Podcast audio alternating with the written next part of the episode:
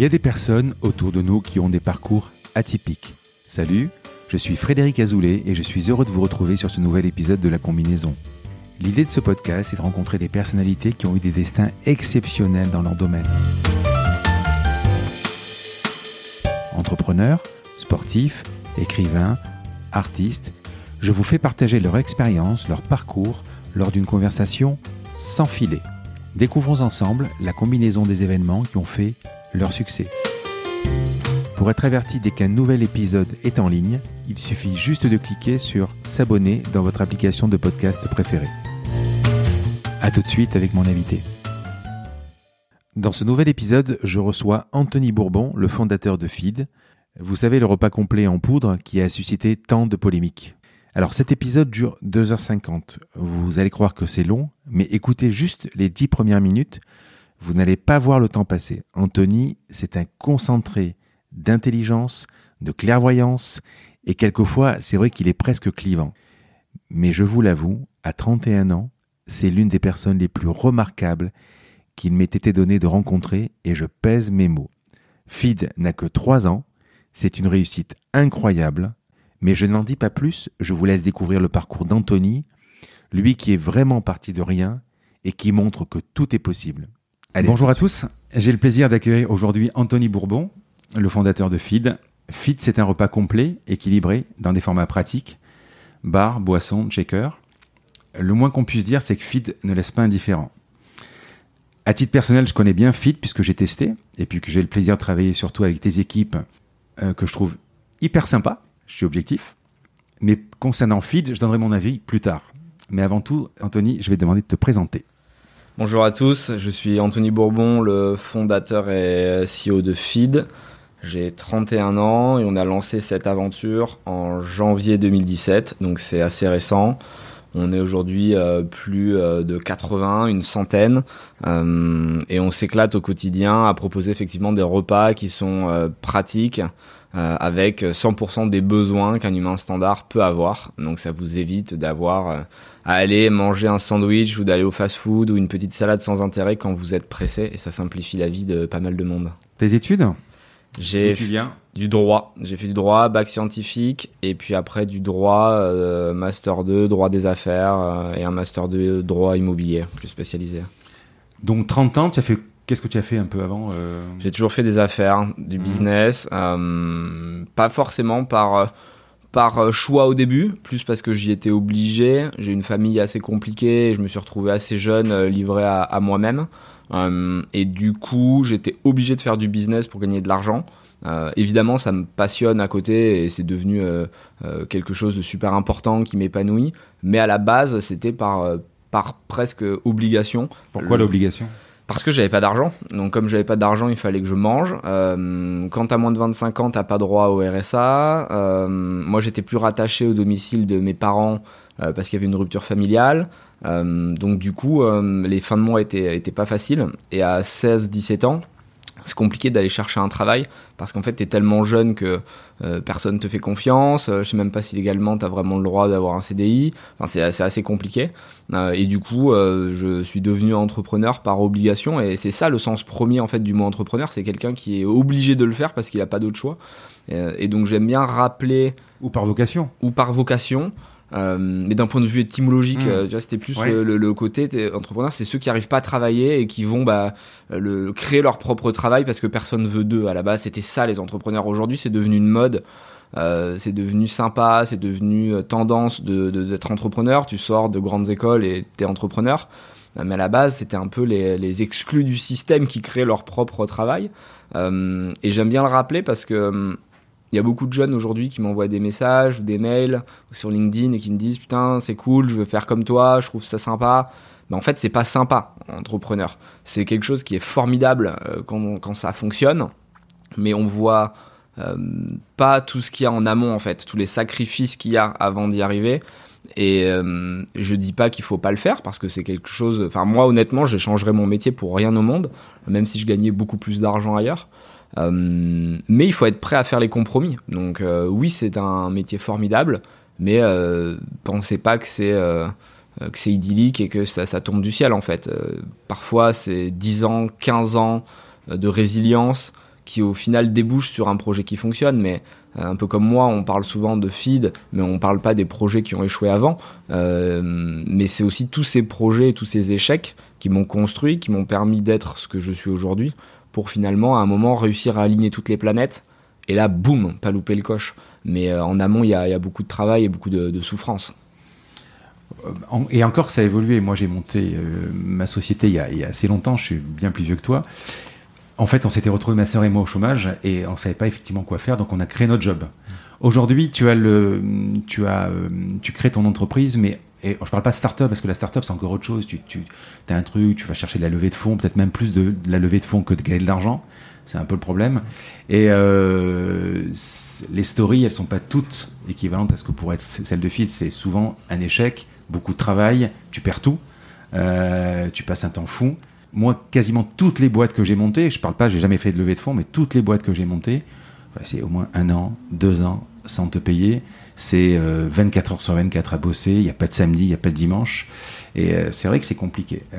mais ça t'ouvre des possibilités, de la liberté, des possibilités que tu n'aurais pas quand tu es salarié ou c'est une mentalité qui est, qui est super particulière parce qu'effectivement tu prends un risque sur 5 ou 10 ans où tu vas gagner peu d'argent et à la fin, si ça fonctionne, tu vas être très riche. Euh, et c'est un, choix qui est super compliqué parce que les gens préfèrent être sûr de gagner moyennement, on va dire, mais au moins être sûr d'avoir quelque chose qui rentre à la fin du mois. Mais du coup, le fait de gagner moyennement euh, en cédant presque à la facilité d'un salaire, j'ai envie de dire, mmh. euh, ne bah, te permettra jamais d'être très riche. Parce qu'en fait, l'argent, la richesse, ne se crée pas par ton revenu. C'est-à-dire que même moi, je serais jamais riche par mon salaire en fait. Euh, je serais riche par le capital, je serais riche par mes investissements, je serais riche par l'equity que je détiens dans Feed ou dans euh, ce que je place et ce que, euh, ce que je leverage. Et c'est super important de comprendre que aujourd'hui, il y a une opportunité autour des startups. Il ne faut pas se la face, il y a un peu une bulle, il faut pas se penser plus intelligent qu'on ne l'est. Moi j'entends plein de mecs autour de moi, des fondateurs qui me disent T'imagines, on est exceptionnel, on crée quand même des boîtes qui valent des centaines de millions, euh, euh, on est vraiment smart. Mais en fait, non, il y a, y, a, y a, aussi le fait qu'il y a de la macro dans tout ça. Il y a, y a, de la macro qui fait que on est évidemment à l'origine du succès, mais tout l'écosystème autour de nous nous permet de le mener à bien. Feed, il y a 15 ans, j'aurais pas pu le faire parce qu'il y a 15 ans, j'aurais pas pu lever autant d'argent, j'aurais pas pu recruter aussi vite, euh, il n'y avait pas un marché mondial qui était aussi euh, facile à aller chercher, il y avait beaucoup plus de réglementation, euh, d'import-export et compagnie. Donc il y a une dimension macroéconomique et il faut toujours garder les pieds sur terre, avoir conscience que on a eu la chance d'aligner les planètes, mais malgré tout, ça vient toujours d'une détermination, d'une volonté, et d'un risque, parce qu'effectivement, j'aurais euh, gagné sûrement plus d'argent jusqu'à présent en travaillant dans les grands groupes classiques ou dans les grands cabinets ou en étant avocat euh, d'affaires. Mais j'ai fait un choix qui, d'une, m'épanouira financièrement sur le long terme, deux, m'épanouit humainement au quotidien comme euh, j'aurais jamais pu être épanoui ailleurs. et je suis aligné avec mes valeurs, donc c'est super important. Tu vois, je pense que les valeurs, c'est quelque chose de clé. Il faut savoir pourquoi tu fais ça. Et c'est pour ça que ces, startups, ce milieu startup, je le trouve super intéressant. Il, faut faire le tri, c'est comme tout, tu vois, il y a des bons, il y a des moins bons. Mais typiquement aujourd'hui, si je devais choisir un job et que j'étais jeune, je viendrais immédiatement en startup parce qu'au-delà du salaire, on peut venir prendre ce qu'on appelle des BSPCE, des BSA, donc de l'equity, des parts de la société. Et c'est ces parts qui vous rendront riche. Nous, chez Phil, l'objectif, c'est que tout le monde parte avec un million d'euros. Chaque employé doit partir avec un million d'euros quand on aura exit la boîte, quand on aura soit fait un IPO, soit vendu euh, la, société. Voire plus. Voire plus. Euh, et, l'idée, euh, bah, c'est que chaque personne qui ait contribué à cette réussite, à un moment ou à un autre, puisse en obtenir un gain, évidemment financier, mais aussi humain, parce qu'on s'est tous épanouis, on s'est tous éclatés. Donc j'ai presque envie de dire que je comprendrais pas que quelqu'un ait envie d'aller travailler dans un grand groupe traditionnel. C'est un peu fini cette époque où tu avais une belle carte, je veux pas citer de nom, mais tu avais une belle carte avec une belle société euh, euh, et tu étais fier, tu remontrais à tes amis, regarde, je travaille dans un, top 20 ou un top 10 monde euh, qui fait des milliards. Ouais, mais aujourd'hui, il n'y a plus aucune, plus aucune raison de te la péter. Tu es un numéro parmi des, des, dizaines de milliers d'employés, tu n'auras jamais un impact fort dans ces sociétés-là. Alors qu'aujourd'hui, dans une start-up, tu peux avoir une telle résonance. si tu as la chance de travailler avec, avec des membres de l'équipe feed, peut-être que tu peux en témoigner, tu vois, mais tu as, cette envie, tu as cette, cette, cette, sensation de participer à quelque chose qui dépasse, et les gens ils sont tous biberonnés avec cet ADN, ces valeurs, et c'est leur boîte en fait. Moi je dis toujours, j'ai pas d'employés j'ai que, que des associés, des actionnaires. Et, je te jure que ça se ressent au quotidien parce que j'ai pas besoin, moi, de leur dire, les gars, travaillez plus ou faites ci, faites ça. Parce que dans tous les cas, c'est leur boîte en fait. Ils ont des parts, ils sont actionnaires, ils ont tout intérêt à ce que la, valeur, la valorisation monte et ils sont à, ils sont à 1000%. Alors je, confirme parce que tous les gens que j'ai au téléphone pour le travail, parce que je travaille avec vous, euh, que ce soit évidemment Joachim, Mélanie, Jeanne, euh, ils ont l'impression que tous c'est leur boîte. Ça, je, confirme totalement. Comment tu gères, par exemple, quand euh, euh, quand, si quelqu'un s'en va, parce que je pense que tu as un moment, euh, tu, fais un pacte d'associés, il y, a quelque chose? Alors, qui se passe quand, euh, quand il sort? Tu as des mini pactes actionnaires. Mmh. Tu as des mini pactes actionnaires. pour être très honnête, ce qu'on a fait, c'est que pour les deux premiers rounds, quand on a levé donc pas mal d'argent, là on a levé une première fois 500 000, après on a levé 3 millions, 15 millions, et là, euh, on bosse euh, en ce moment là. On bosse en ce moment pour continuer à, avancer. Euh, tu as fait des confidences à Forbes il n'y a pas très longtemps, donc j'ai un chiffre quand même, mais bon. Il y a des chiffres, faut faire attention parce qu'il y a beaucoup de chiffres qui circulent. Parfois, c'est pas moi qui les donne. Moi, ça a commencé par un 4, mais bon, je, te donne. Voilà. Il, y a, il se passe plein de choses. Il y a une émulation, même tous les jours, je reçois des messages. Franchement, c'est, allez, peut-être pas tous les jours, mais une fois par semaine, je reçois des messages de mecs qui me disent bravo, j'ai appris pour la vente. Alors qu'en fait, il n'y a pas de vente. Et c'est ça qui est génial, c'est que quand il y a un projet qui fonctionne, tout le monde s'emballe un petit peu autour du truc. Donc euh, Feed n'est pas à vendre. Euh, on a franchement encore une belle histoire à raconter. Et c'est que le début, on est conscient que même si on a eu une évolution incroyable en termes de chiffre d'affaires, de croissance, on est quand même qu'aux prémices de, de, ce qu'on peut faire. Euh, dans, il y a 50 ou 70 ans, il y a des grands groupes qui se sont lancés, qui aujourd'hui font 80 milliards, 60 milliards de chiffre d'affaires. C'est ça qu'on doit aller chercher en fait. On ne doit pas viser à court terme euh, un objectif de 100, 200 millions. Euh, on doit aller chercher quelque chose qui va changer notre époque, qui va changer la vision de notre génération.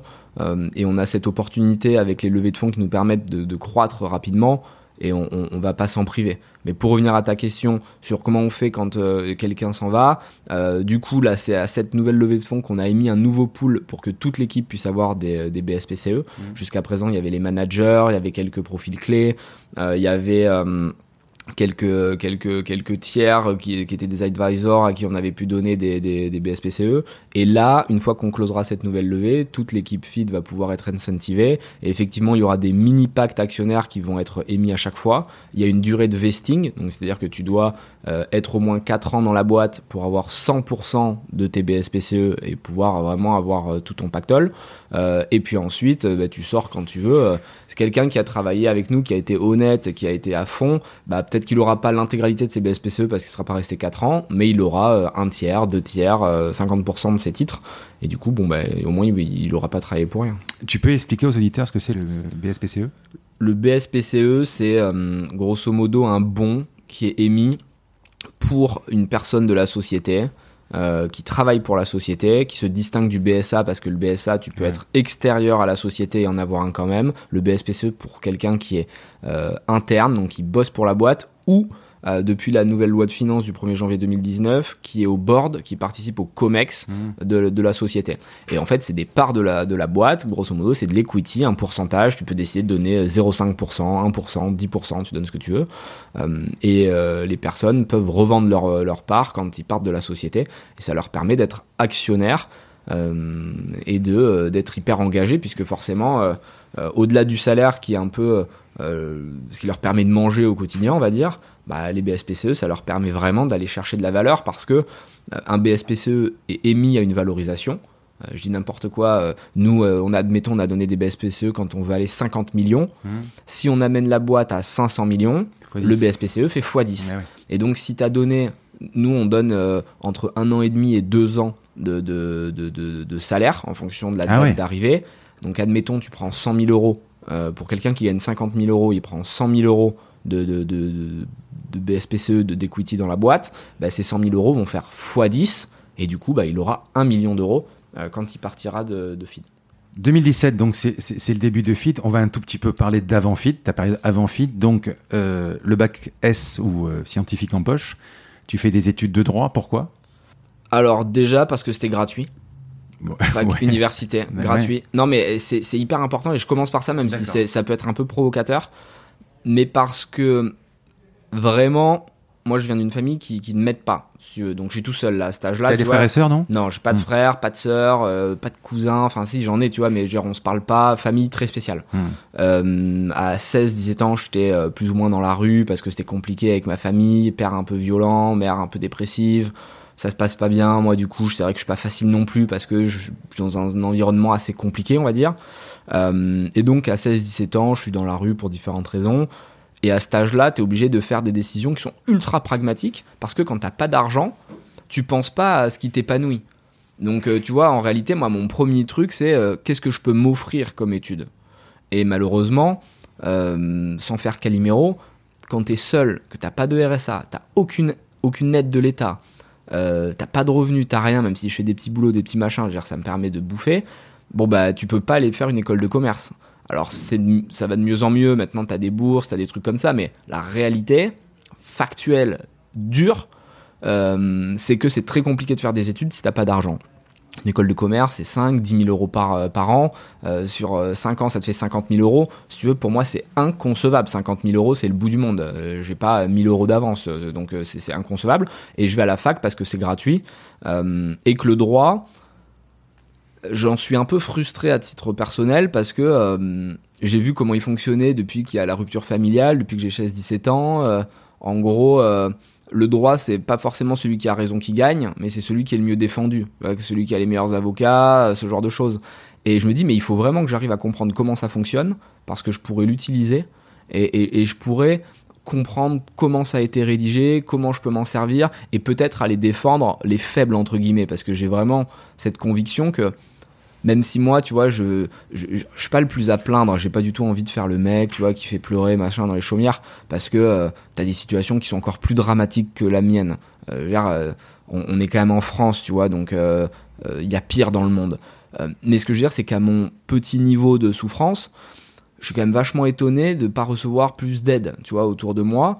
Et je me dis, mais c'est beau comme combat de réussir à connaître les codes pour potentiellement aller aider ceux qui, comme toi, méritait pas forcément euh, de se faire broyer comme ça par la vie. Alors après, attention, tu as toujours le choix, tu vois, tu, euh, peux toujours te relever, euh, t'as pas forcément les meilleures cartes au début du jeu, mais tu peux gagner si tu bluffes et compagnie, mais à un moment, faut être aussi très, très honnête avec cette réalité quand tu pars avec des très mauvaises cartes, c'est quand même moins facile que celui qui a tous les contacts, euh, l'argent, euh, les parents s'y connaissent parce que euh, ils ont fait des bonnes études, donc ils vont le diriger vers le bon endroit. C'est pour ça qu'aujourd'hui, il y a beaucoup de start qui viennent de grandes écoles ou de VC, donc des, investisseurs, mmh. qui viennent de grandes écoles parce qu'ils savent que l'argent, il est ici. Moi, si tu veux, à, 17 ans, je ne je sais pas du tout qu'il y a ce milieu, je sais même pas qu'une startup ça existe, je sais même pas ce que c'est qu'un VC. Et donc, forcément, en fait, tu es, es déconnecté de ces opportunités-là. Et, c'est dans ces détails que la différence se fait. Donc euh, super dur de s'en sortir, mais on se bat. Euh, et le droit, bon bah, ça me permet de comprendre que euh, effectivement il y a des outils législatifs qui sont mis en place. Donc c'est pour optimiser. Ouais, j'optimise, j'optimise. Mais vraiment, je m'ennuie. Terrible, terrible cette période, parce que 5 ans, pour moi, c'est l'abrutissement total par l'apprentissage. Mais tu avais déjà envie d'avoir ton entreprise? Ouais, Parce que tu faisais déjà des petits boulots. En parallèle, je faisais plein de business. C'est-à-dire que moi, j'ai jamais, jamais, été à l'école euh, tous les jours, quoi. Impossible. Enfin, perte de temps terrible.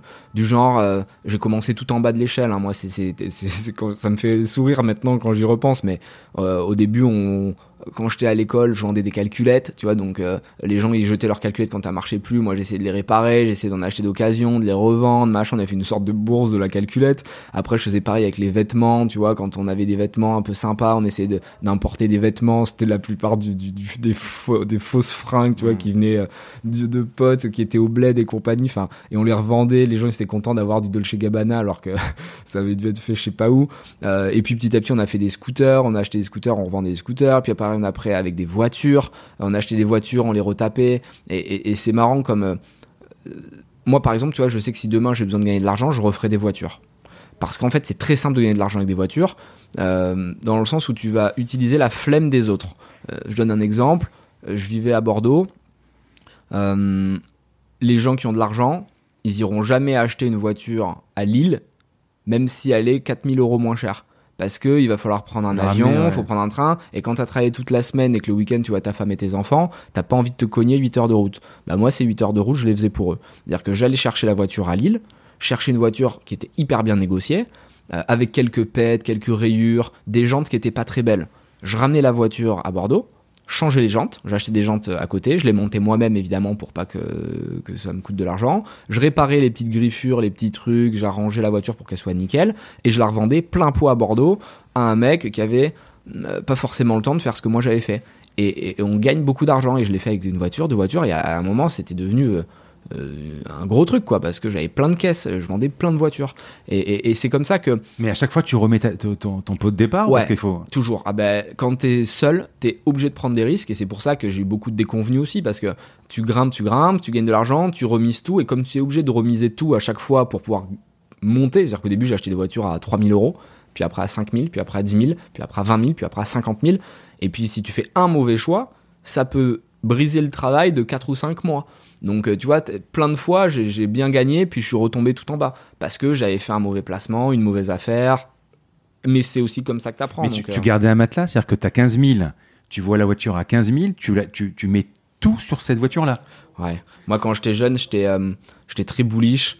Aujourd'hui, je me suis un peu calmé parce que mmh. j'ai grandi et j'ai pris en maturité, mais j'étais toujours all-in.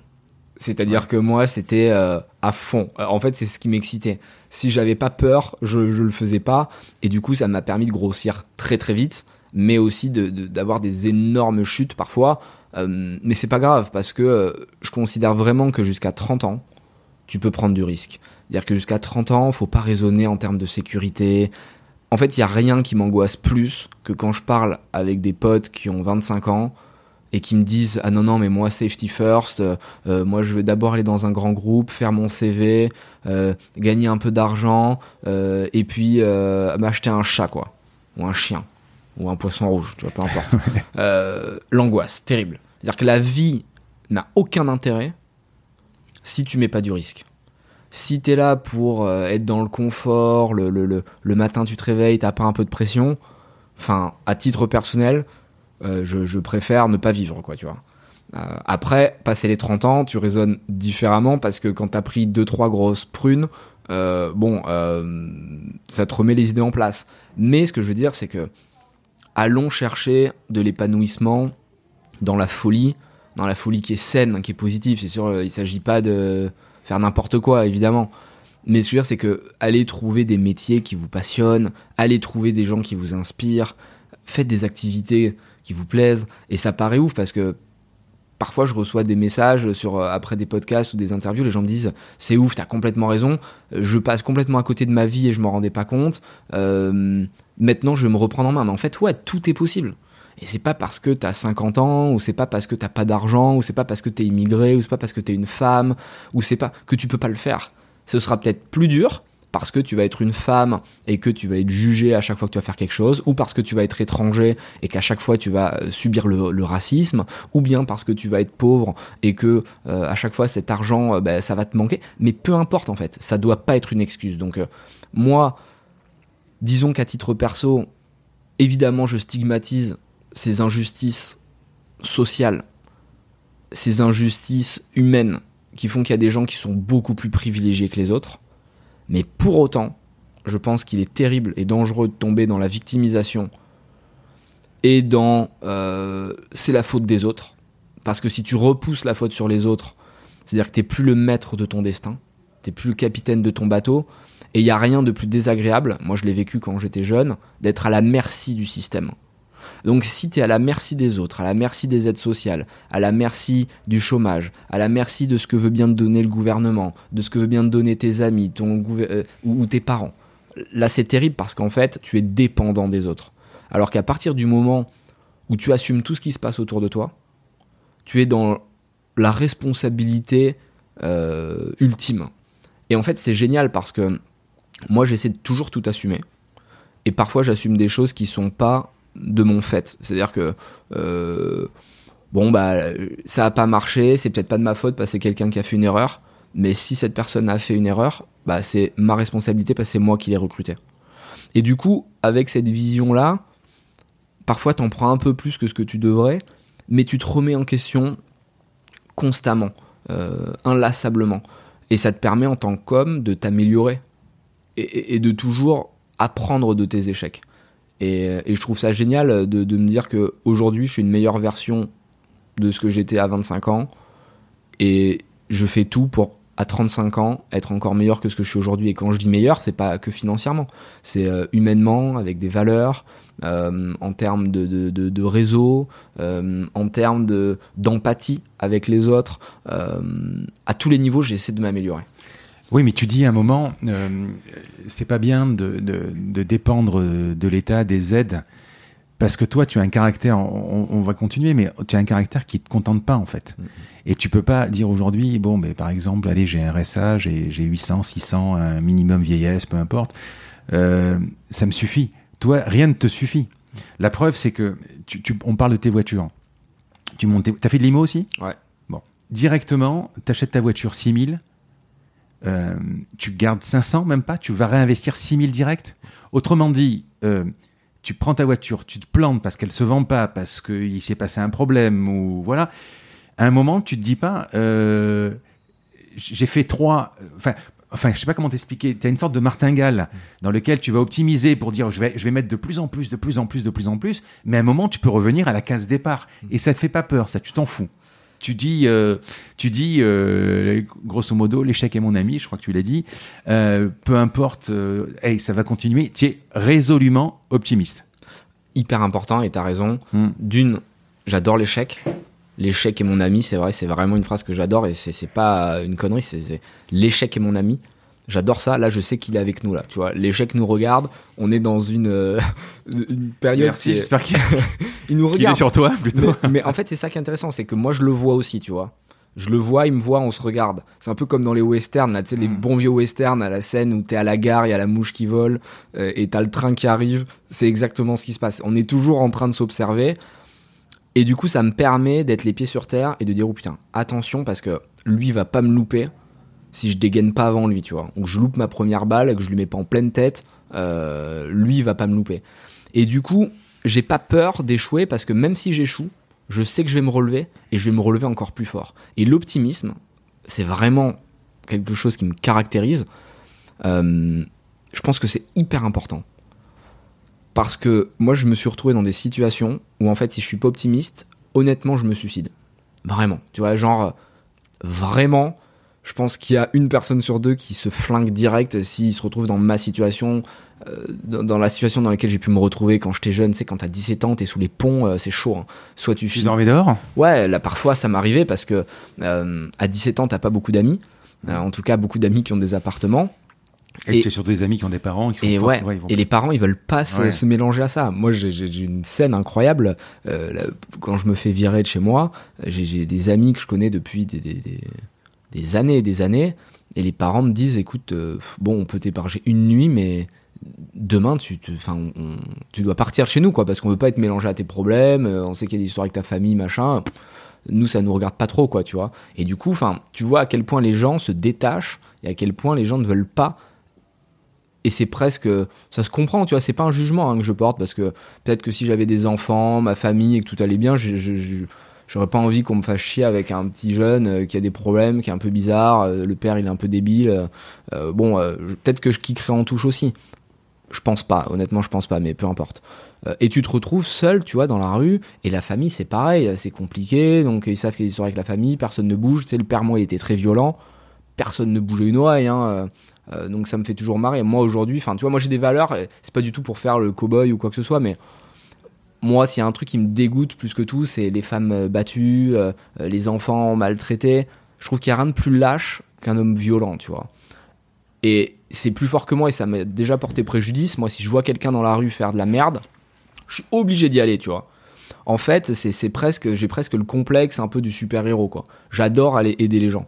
et parfois, ça me porte préjudice parce que je me souviens d'une fois, j'avais ma voisine qui se faisait défoncer tous les soirs. Tu entendais, tu entendais hurler, machin Puis un soir, tu vois, je craque, j'y vais. Moi, j'aime bien quand j'étais jeune faire des sports de combat et tout, en plus, tu vois, donc ça, ça m'amuse. J'aime bien aller me battre avec les gens qui font les dangereux avec les nanas, tu vois. Parce qu'ils ont toujours des énormes gueules avec une femme, mais quand après, ils sont face à des, des, hommes, tu vois, qui aiment bien se battre, ils sont beaucoup moins virulents. Et donc, du coup, je sors et je vais voir le mec, je frappe à sa porte et. Bon, bref, je fais ce que j'ai à faire, tu vois, je lui mets une petite sauce. Et puis, c'est sa femme qui a été portée plainte. Ah oui. Parce qu'elle a dit, il a, il, a, il a frappé mon mari, quoi. Et à partir de là, je me suis dit, en fait, putain, mais Anthony, ne te fais pas chier, tu vois, avec la vie des autres et concentre-toi sur toi-même. Mais malgré cette expérience, c'est plus fort que moi. C'est presque le syndrome de Stockholm. Ouais, c'est ça, tu, tu, tu, tu, aimes tes ravisseurs, quoi, tu vois, tu tombes amoureux de tes ravisseurs et c'est dramatique. Et du coup, enfin, j'avais été voir la nana après, je dis, enfin, t'es énorme, mais bon, euh, enfin, t'es complètement débile. moi, j'avais une copine qui était comme ça battue, on était allé voir son mec à l'époque, j'étais jeune, hein. et la nana, elle te dit, euh, non, mais en fait, il m'a frappé parce que je l'ai poussé à bout.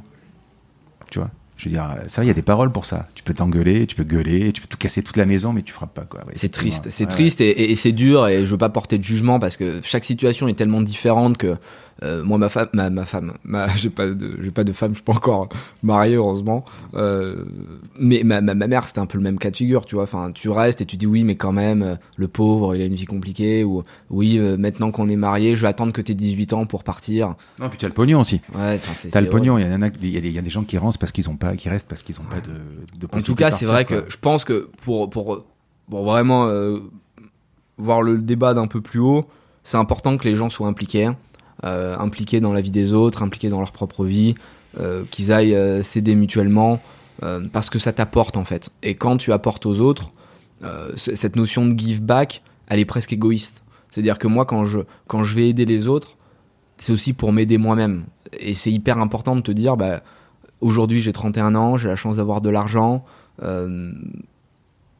j'ai pas envie de devenir, tu vois, ce cliché qui a une énorme voiture qui va en boîte de nuit tous les soirs, euh, même si j'aime bien m'amuser, j'aime bien les belles choses. Euh, il faut donner un peu de sens. Et je dis souvent que, tu vois, quand tu lances une marque, moi j'adore créer des marques. Et on, quand tu lances une marque, tu fais une brand plateforme. C'est-à-dire que c'est une, sorte de, marque, une bible mmh. où c'est un bouquin en 10 ou 50 pages où tu vas écrire ta promesse, tes missions, les valeurs que tu vas utiliser pour les atteindre. Et j'adore dire que moi, j'ai ma propre plateforme de marque. C'est-à-dire que je pense que chaque humain devrait se fixer une plateforme de marque personnelle et se dire voilà, moi, je suis là pour 70, euh, 80 ans euh, sur Terre. C'est quoi ma promesse? Qu'est-ce que je me fixe comme objectif? Tu déroges pas? Non, j'essaie de m'y tenir. Et c'est pour ça que quand j'étais jeune, j'ai pu échouer. Parce que j'avais l'ambition, j'avais la détermination, mais il me manquait la promesse à long terme et les valeurs. Tu, le fais un peu à la Jeff Bezos euh, avec sa lettre qu'il envoie à ses actionnaires et tous les. Euh, ouais. Alors lui, moi je le garde très perso ce truc-là. Je le garde perso parce que je pense. Tu l'as affiché chez toi? Ouais, alors je l'ai pas affiché chez moi, mais je l'ai sur mes notes. J'ai énormément de notes euh, mhm. avec l'application classique hein, de l'iPhone. Moi, j'ai des notes sur tous les sujets, sur toutes les points. Et j'ai un truc développement personnel. Et dès que je pense à un truc, que j'écoute un podcast, je lis beaucoup de bouquins et compagnie, je, je, me, je me fais des notes. Et j'ai ma, j'ai une note plateforme de marque perso où euh, voilà j'ai mes grandes lignes enfin on peut en parler hein, c'est certains trucs que je peux évoquer mais ma promesse par exemple c'est la liberté. Euh, moi je dois être libre. C'est mon plus grand objectif mon plus grand objectif de vie. Euh, c'est pas l'argent contrairement à il y a des gens qui me disent ah, c'est l'argent. Mais en fait non. L'argent est un outil pour atteindre cette liberté. Mais la liberté moi c'est le premier truc important pour moi. Et je suis concentré sur mes propres réalisations. Tout le monde a envie de donner son avis aujourd'hui et je pense que c'est un vrai problème c'est un peu la génération Twitter. Tu vois, les, les, les gens ils voient un film, euh, ils sont obligés de dire euh, c'est nul, c'est bien. Euh, ils vont au restaurant, j'adore ce resto, non je l'aime pas. ils vont manger du feed, ils vont dire j'aime, j'aime pas. ça, on, va en Et ça c'est insupportable en fait. Moi je m'en fous de savoir Madame Michu est-ce qu'elle aime les fruits rouges ou le chocolat. Tu vois, pour moi ça n'a aucun intérêt. Et j'ai pareil aucun intérêt à savoir si Madame Michu, elle aime la veste que je porte ou ma voiture. Et ce que je veux dire, c'est que les gens devraient un peu plus se concentrer sur eux-mêmes, parce qu'en réalité, ils vivent une vie qui ne leur appartient pas pour renvoyer une image à un monde extérieur qui n'en a rien à foutre. C'est-à-dire que tu vois, il y a beaucoup de gens qui dépensent de l'argent dans des vêtements, dans des belles voitures, euh, qui font du show-off. Sur Instagram, ils se prennent en photo pour faire comme s'ils avaient réussi pour renvoyer une image à des gens qui en ont foncièrement rien à foutre. Tu vois, moi, euh, perso, j'en ai rien à foutre de voir si un pote, il a une belle montre, une belle voiture. Et du coup, ils vont se priver d'économiser cet argent, ils vont se priver de vraiment vivre à 100% leur moment, et ils vont passer complètement à côté pour faire plaisir à des gens qui concrètement seront toujours jaloux et seront toujours méchants et vont toujours juger. C'est-à-dire que si tu as une voiture qui est magnifique, elle est rouge, bah, des gens vont dire elle aurait été mieux noire. Si tu l'avais achetée noire, on aurait dit qu'il fallait qu'elle soit grise. Donc tu ne feras jamais euh, un ralliement autour de tes idées. Donc à partir du moment où tu as compris qu'il y aurait forcément des gens qui sont contre toi, c'est comme en politique, tu vois, tu peux pas faire euh, l'unanimité. Bon bah tu te concentres sur ce qui toi t'épanouit et c'est exactement ce qu'on fait nous avec Feed. On est super content de ce qu'on euh, réalise comme aventure en ce moment. On est en phase, on sait qu'on peut s'améliorer, on sait qu'on est qu'au début de l'histoire. Mais en attendant, on doit rien à personne. Et ce luxe de pouvoir te lever le matin en te disant aujourd'hui je vais faire ce que je veux euh, parce que je suis le capitaine de mon bateau, euh, c'est ma vie. et ceux qui sont pas contents, bah, c'est pareil bah, je les changerai pour euh, rien au monde. Tu parles de liberté, mais euh, si tu progresses, euh, quand tu as des VC au capital ou, quand tu, demain tu fais une IPO, tu vas être quand même de moins en moins libre. Tu as différentes formes de liberté. tu as la liberté financière, qui est quand même, même si ça fait un peu, un peu bateau, terre à terre, qui est super importante parce que tu sais, as toujours ces gens qui te disent l'argent, ça fait pas le bonheur, machin. là encore, j'ai envie de dire, les gars, si vous en avez trop, n'hésitez pas. Je vous envoie mon RIB. Moi, je vais vous soulager, quoi. Euh, c'est souvent des riches ou des pauvres qui disent ça. Les riches, ils le disent parce qu'ils n'ont jamais connu la pauvreté, pour la plupart. Donc, ils te disent Je suis malheureux. Bah oui, parce que leur femme les trompe, ou parce que euh, ils sont en train de manger tellement au resto qu'ils deviennent obèses, euh, ou ils ont des enfants qui sont devenus débiles et ils sont malheureux. mais ouais, mais bon, enfin, ça, c'est des problèmes de riches. Moi, j'ai eu des problèmes de pauvres. Quand le 25 du mois, tu sais plus comment tu vas bouffer, ça, c'est un problème, tu vois, qui est structurant. Euh, quand t'as les huissiers qui débarquent à la porte avec la visseuse, là, enfin avec la perceuse, hmm. pour, euh, parce que tu faisais semblant de pas répondre, ça, c'est un problème.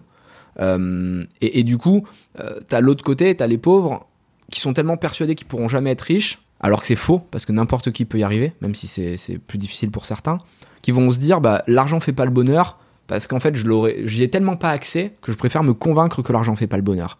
Maintenant, attention, je dis pas que tous les pauvres sont malheureux et que tous les riches sont heureux.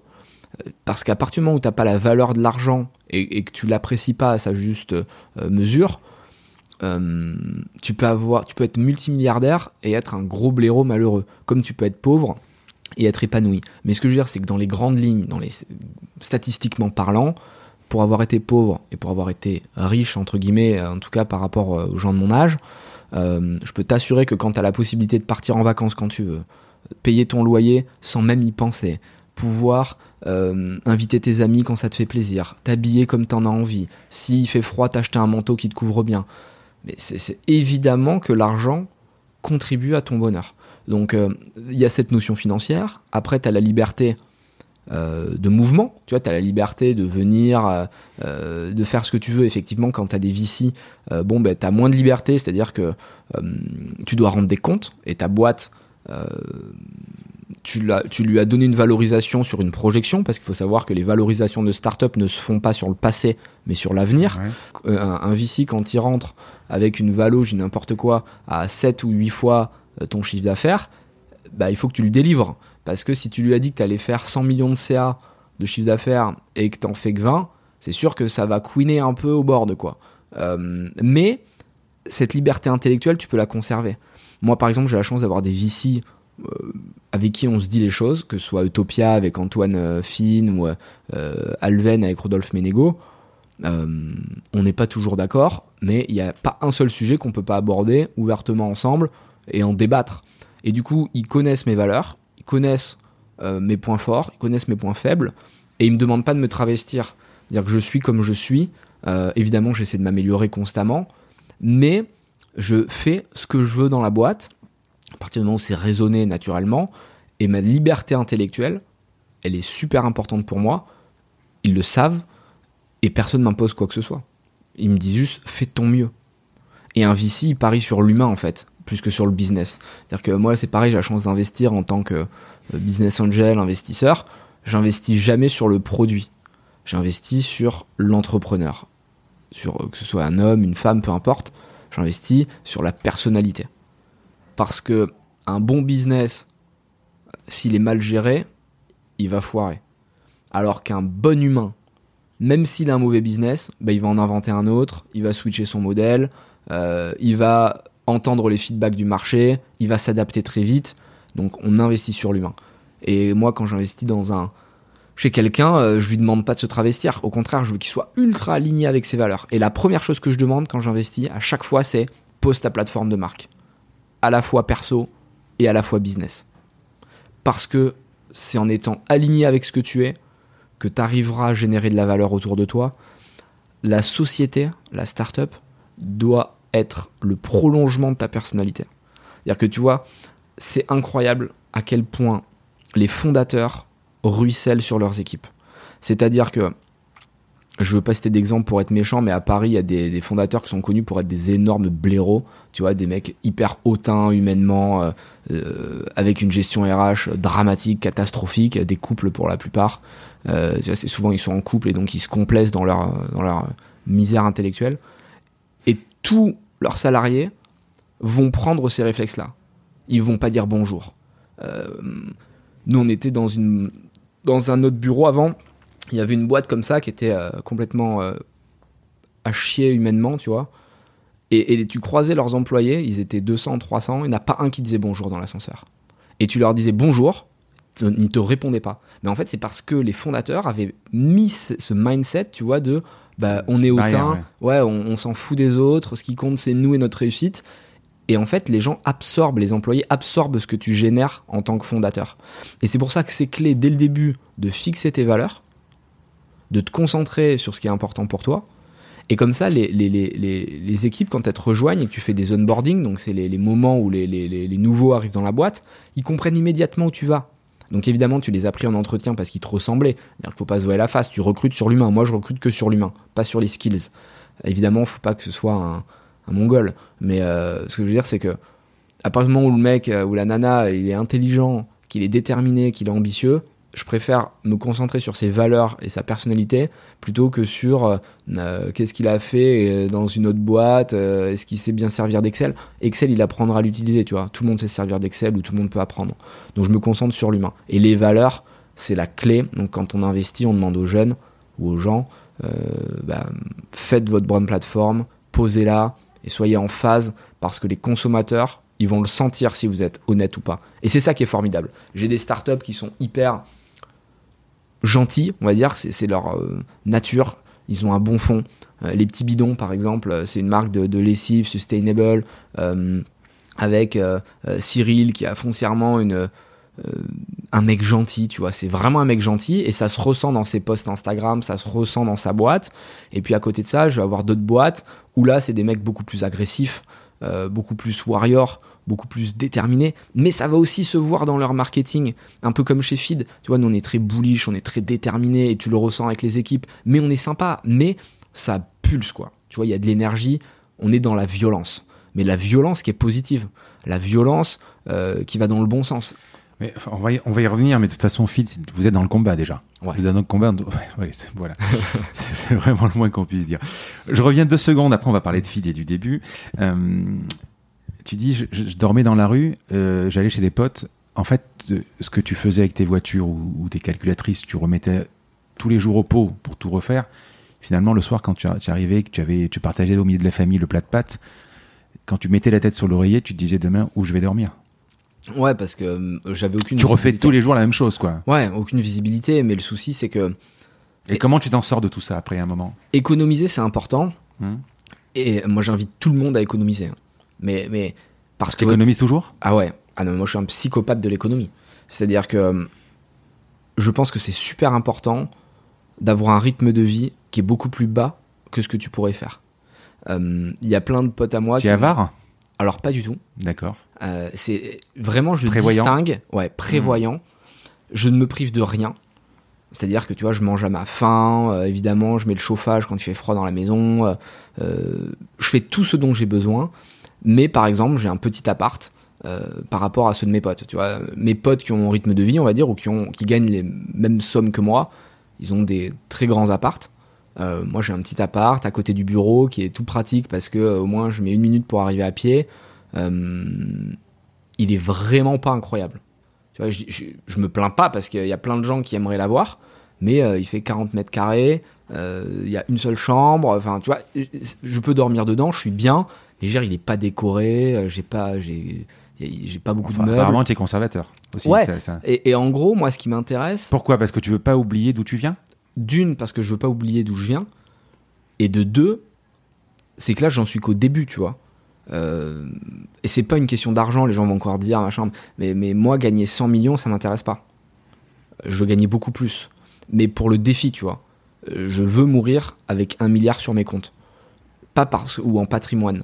Pas parce que, tu vois, cette somme, elle est. Euh, euh, pas parce que je vais être plus heureux avec un milliard, mais parce que c'est une vengeance. Tu vois, mon père était contrôleur de train, ma mère était VRP dans une voiture, il gagnait 1500 euh, balles par mois. Je trouve que c'est une vraie revanche et je crois beaucoup à la preuve par l'exemple. Et si je peux motiver quelques jeunes qui sont dans des situations très inconfortables, comme moi je l'étais à l'époque, que c'est possible, bah je vais le faire. Et cet argent, plus je vais en avoir, plus je vais pouvoir le réinvestir. Mais comment c'était venu cette revanche? Parce que euh, je trouve que c'est foncièrement injuste en fait qu'il y ait des jeunes euh, euh, qui aient moins de chance que d'autres. j'ai une envie de vengeance terrible, mhm. une vengeance qui est saine aujourd'hui, qui est maîtrisée. À l'époque, j'étais trop violent et j'avais la, la, haine m'utilisait en fait. Alors que maintenant, c'est moi qui utilise la haine. Donc la haine est positive, mais j'oublierai jamais les injustices que j'ai vues. J'oublierai jamais que j'ai vécu. Euh, que j'ai observé autour de moi parce que tout le monde n'a pas eu ma chance. Mmh. Euh, il y en a qui s'en sont pas sortis. J'ai des histoires délicates avec des personnes qui ont très mal fini. Et ça, vis-à-vis d'elles, j'ai une responsabilité, un message à porter, et je vais les venger. Et en fait, je vais venger beaucoup de monde à travers mon histoire.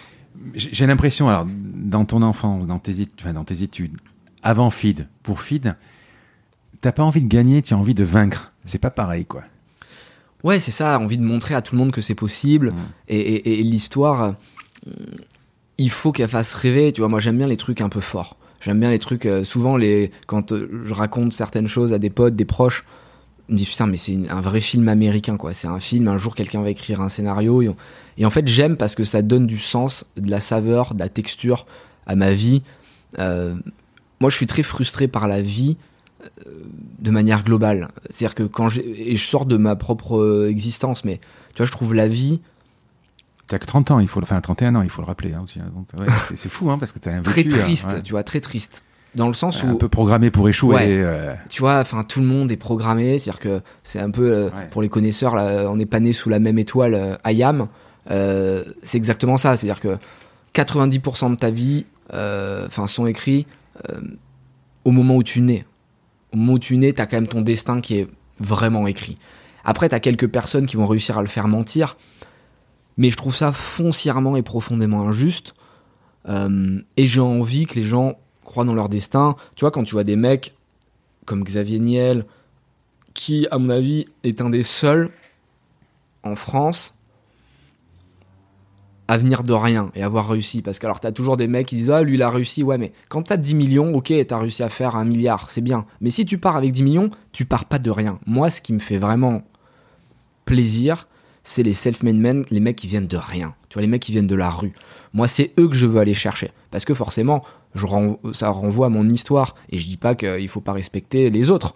Mais moi, ceux que j'ai envie d'aider, c'est ceux qui viennent d'en bas mais du vrai en bas. Parce qu'aujourd'hui, c'est stylé, même les politiciens, là, ils me font marrer. Ils te disent non, mais alors moi, je viens d'en bas, et moi, je comprends. ça, c'est des magots. Mais, mais, enfin, arrêtez, quoi. Quand j'entends les gens, tu sais, qui parlent d'inclusion, inclusivité, euh, euh, non, moi aussi, j'ai vécu dans la banlieue. arrêtez vos conneries, quoi. Mmh. Arrêtez vos conneries. Euh, parce que quand tu creuses un peu. Enfin, moi, honnêtement, et je le dis pas pour foutre la merde, mais aujourd'hui, j'ai la chance d'être connecté. Et j'ai la chance de rencontrer beaucoup de gens très riches et donc des gens très importants, des gens qui sont dans les milieux politiques, les lobbying et compagnie. Mais si les gens savaient réellement ce qui s'y passe, ils pèteraient un câble. C'est-à-dire que aujourd'hui, quand je vois les gilets jaunes qui s'énervent parce que euh, euh, il y a quelques réformes qui passent, s'ils voyaient ce qui se passe en haut lieu, Et s'ils voyaient en fait les magouilles, les trucs qu'il y a, et même pas avec le gouvernement actuel, hein, je parle mmh. d'un point de vue macro-business, mais ils hallucineraient, ils se diraient, mais comment on peut continuer à travailler pour gagner 1500 euros par mois alors qu'il y a des mecs qui prennent des jets privés, alors qu'il y a des mecs qui. Euh, qui enfin, c'est horrible en fait. Moi, je vois des trucs. Il y a des trucs dont je, je peux pas dire vraiment, mais qui sont. Enfin, si les gens savaient, vraiment, ils pèteraient un câble. Et moi, quand je vois ça, en fait, je me dis, mais il faut que les gens sachent. Moi, mon rêve, et là, tout le monde va me prendre pour un fou, tu vois, mais je sais même pas si, j'ai intérêt à le dire, mais c'est rigolo, hein, on est entre nous. Euh, moi, je rêverais qu'il y ait une révolution en France, tu vois. Je rêverais qu'il y ait une révolution, mais positive, pas une révolution en mode violente où on tue tout le monde et tout. Mais une révolution qui soit construite. Euh, je pense qu'il manque des leaders avec de la vision euh, non, tu voudrais qu'il y ait une sixième république où ils font from scratch. Voilà, quelque chose de, pur, tu vois, quelque chose qui vient d'en bas, euh, quelque chose qui vient avec des vraies valeurs, avec du travail, de la méritocratie. Ils peuvent pas. et pas que ce soit les élites qui dominent ce système, tu vois, et que, qui se reproduisent entre elles hmm. chaque génération, même si c'est en train d'évoluer, que ça va. C'est pas possible parce qu'ils votent les lois entre eux quand ils sont condamnés et que tu entends qu'ils sont en prison et déjà ils sont candidats à la prochaine élection à un moment, toi, si tu fais une connerie et que tu es viré de ta boîte ou tu es révoqué, c'était mort, quoi. Je veux dire, ça va te suivre toute ta euh, vie, quoi. C'est catastrophique et je pense qu'en fait, ce qui manque en France, parce que moi je ne fais pas de politique, tu vois, je suis pas là du tout pour euh, hmm. donner mon opinion. D'ailleurs, je vote même pas parce que, alors il y en a qui vont dire c'est pas bien, il faut voter, je sais, il y en a qui sont battus pour ce droit et tout, mais je vote pas parce que euh, je veux même pas avoir cet état d'esprit où 5% de mon, focus qui est concentré sur je vote pour quelqu'un qui va m'apporter quelque chose, tout viendra de moi, tu vois. Et quelle que soit la personne qui soit au pouvoir, euh, je réussirai. Je réussirai parce que euh, c'est moi qui maîtrise ma vie. Et donc je veux même pas aller dans ce truc de voter pour quelqu'un. Je trouve ça dramatique quand tu creuses un peu que tu connais. Enfin, c'est, j'ai même pas envie de voter pour quelqu'un. Euh, mais ce qui manque en France, c'est que c'est qu'il n'y a plus de rêve en fait. Il n'y a, plus cette, euh, cet ascenseur social qui peut exister encore aux États-Unis, même si leur, leur, système, ok, il est foireux, il est ultra libéraliste, euh, on laisse des gens sur le côté, tout ce que tu veux. Mais ce qui est hyper intéressant, c'est quand je vais aux US et que je parle avec des gens, mais des personnes random, tu vois, des, des hmm. personnes de la rue un peu comme moi, même les jeunes, ils croient dans leurs rêves et ils disent demain, je peux me réveiller et je peux devenir le prochain Elon Musk, le prochain Jeff Bezos, le prochain. Je peux devenir un milliardaire, je peux créer une boîte avec beaucoup de parce que tout est possible là-bas. Et en France aujourd'hui, cet ascenseur social, on n'y croit plus et il passe souvent par l'entrepreneuriat parce que tu vois, euh, tu sais très bien que tu vas pas devenir très riche par ton salaire, par la voie classique, ça marche pas, ou alors ça va prendre 40 ans, donc euh, enfin c'est pas du tout excitant. Euh, c'est pas par euh, personne va venir frapper à ta porte et te dire bah tiens je te donne de l'argent ou t'as gagné au loto. La seule voie classique qui reste aux pauvres, c'est bah, on va créer une boîte qui va bien marcher, et puis euh, on va devenir euh, euh, important. Et malheureusement, même cette voie d'entrepreneur qui était destinée à la base aux débrouillards, aux gens malins, ce qu'on appelle nous les pirates, tu vois, les, les, hackers, hmm. bah, même ça, c'est en train d'être pris par les riches parce que maintenant, c'est les mecs qui ont fait HEC, euh, les DEC, les SEC, les grandes écoles, euh, LSI, les machins, et qui sont cooptés par leur entourage, leur cousin qui est VC, qui vont investir. Il y a des trucs, mais même dans l'univers startup, enfin, c'est, quand t'es un peu dedans, c'est, c'est juste répugnant, quoi. Euh, ce qu'on appelle, nous, le love money, c'est le premier tour de table que tu fais. les copains, ta famille. avec les copains, la famille. Sauf que moi, mon love money, j'aurais pu peut-être lever 1000 euros alors que t'en as qui vont lever 5 millions en love money parce que leur père euh, euh, il est puissant ou parce qu'ils ont de l'argent. Et après ces mecs là ils vont faire des podcasts justement en te racontant que c'est des mecs qui viennent de rien et qu'ils s'en sont sortis tout seuls. Mais enfin ferme-la tu vois. Au moins ferme-la. Genre fais ton business ferme-la prends ton oseille mais viens pas prendre le micro en nous racontant que t'es un mec ou une nana qui vient de la street parce que nous on va dire les vrais tu vois ceux qui viennent vraiment d'en bas mmh on repère immédiatement le bidon du pas bidon, tu vois. Et donc, euh, ça va peut-être plaire euh, à, trois blaireaux là, de je sais pas quelle école, mais les mecs qui viennent d'en bas et qui sont en train de galérer, ils vont même pas te croire, ils vont, ils vont même pas t'écouter. Ce qui font qu'en fait ton message il passe pas et du coup ils y croient plus et tout le monde abandonne. Les mecs d'en bas se disent ça sert à rien que j'y aille. Les mecs d'en haut ils se reproduisent, ils ont l'impression d'être intelligents alors qu'en fait c'est juste des, gens qui ont été aidés, propulsés par, par le, système qui, est environnant. Et tout le monde est perdant. Donc il faut recréer ce lien entre le top et le bas pour que tu puisses avoir un ascenseur. Beaucoup de gens peuvent dire je suis parti de zéro, toi tu es parti de zéro. Je parle de, de, de, feed, hein. tu es parti de zéro, tu as créé le produit, tu es, tu es où, là où tu es. Ce qui se passe, c'est que si, tu te plantes, la plupart du temps, tu reviens à la case départ, voire presque dans la rue, si tu es caution, etc. Les mecs qui sont, qui, qui, qui comme ceux, que tu cites, qui repartent à zéro, mais ils repartent à zéro avec l'argent peut-être de papa ou l'appart ou l'héritage. C'est pas la même chose. Je pense c'est ce que tu veux dénoncer. Ça fait toute la différence mm. et c'est exactement ce que j'ai en tête. C'est-à-dire qu'un véritable entrepreneur pour moi, l'entrepreneur dans le sens noble du terme, mm. euh, c'est quelqu'un qui met tout en risque. C'est quelqu'un qui fait all-in et qui n'a pas le choix. Il doit y arriver. S'il n'y arrive pas, il fait exactement ce qui m'arrivait moi quand j'étais jeune. Je plantais une caisse, je repartais à Z, donc à zéro. L'entrepreneur, c'est pareil, le mec qui est en danger, il met tout dans sa boîte. Il se paye pas. Il met son argent, ses économies. S'il plante la boîte, il revient dans une situation très compliquée. Aujourd'hui, quand j'entends des entrepreneurs dire Moi, j'ai tout misé dans ma boîte, l'autre jour, j'ai eu une discussion et je le cite souvent, mais un mec me dit Ouais, mais moi, Anto, tu sais, je suis comme toi, euh, euh, j'ai pas été aidé euh, et je me suis pas payé. J'ai la grande différence entre toi et moi, et c'est pas une critique parce que les riches ont le droit d'entreprendre évidemment, c'est que lui il avait 200 mètres carrés payés au Trocadéro, tu vois, en appartement par son père. Et j'ai donc mec, même si ta boîte tu la plantes, ok tu t'es pas payé, mais tu sais où tu vas dormir. Moi la différence c'est que quand je lance mes boîtes à chaque fois, je mets all-in, je suis caution perso, j'ai des bad liver dans tous les sens parce que les fonds d'investissement, quand ils rentrent chez moi, euh, ils parient sur un humain. Donc j'ai des bad liver euh, les bad livers, si vous voulez, c'est une clause qui fait que si tu fais une connerie, euh, que tu fais une erreur de gestion, un truc, bah, on te reprend toutes tes parts. C'est-à-dire que moi, si je fais une connerie, c'est 90% de mes parts qui sautent, hein, par exemple. Donc euh, les fonds d'investissement qui ont investi chez moi, ils récupèrent toutes mes parts. En gros, pour faire simple, et je repars une main devant, une main derrière. Mais ça me va. Moi, je leur dis, il n'y a pas de souci. Mettez-moi les bad livers. Mais mettez-moi l'argent vite pour que moi, je puisse créer de la valeur.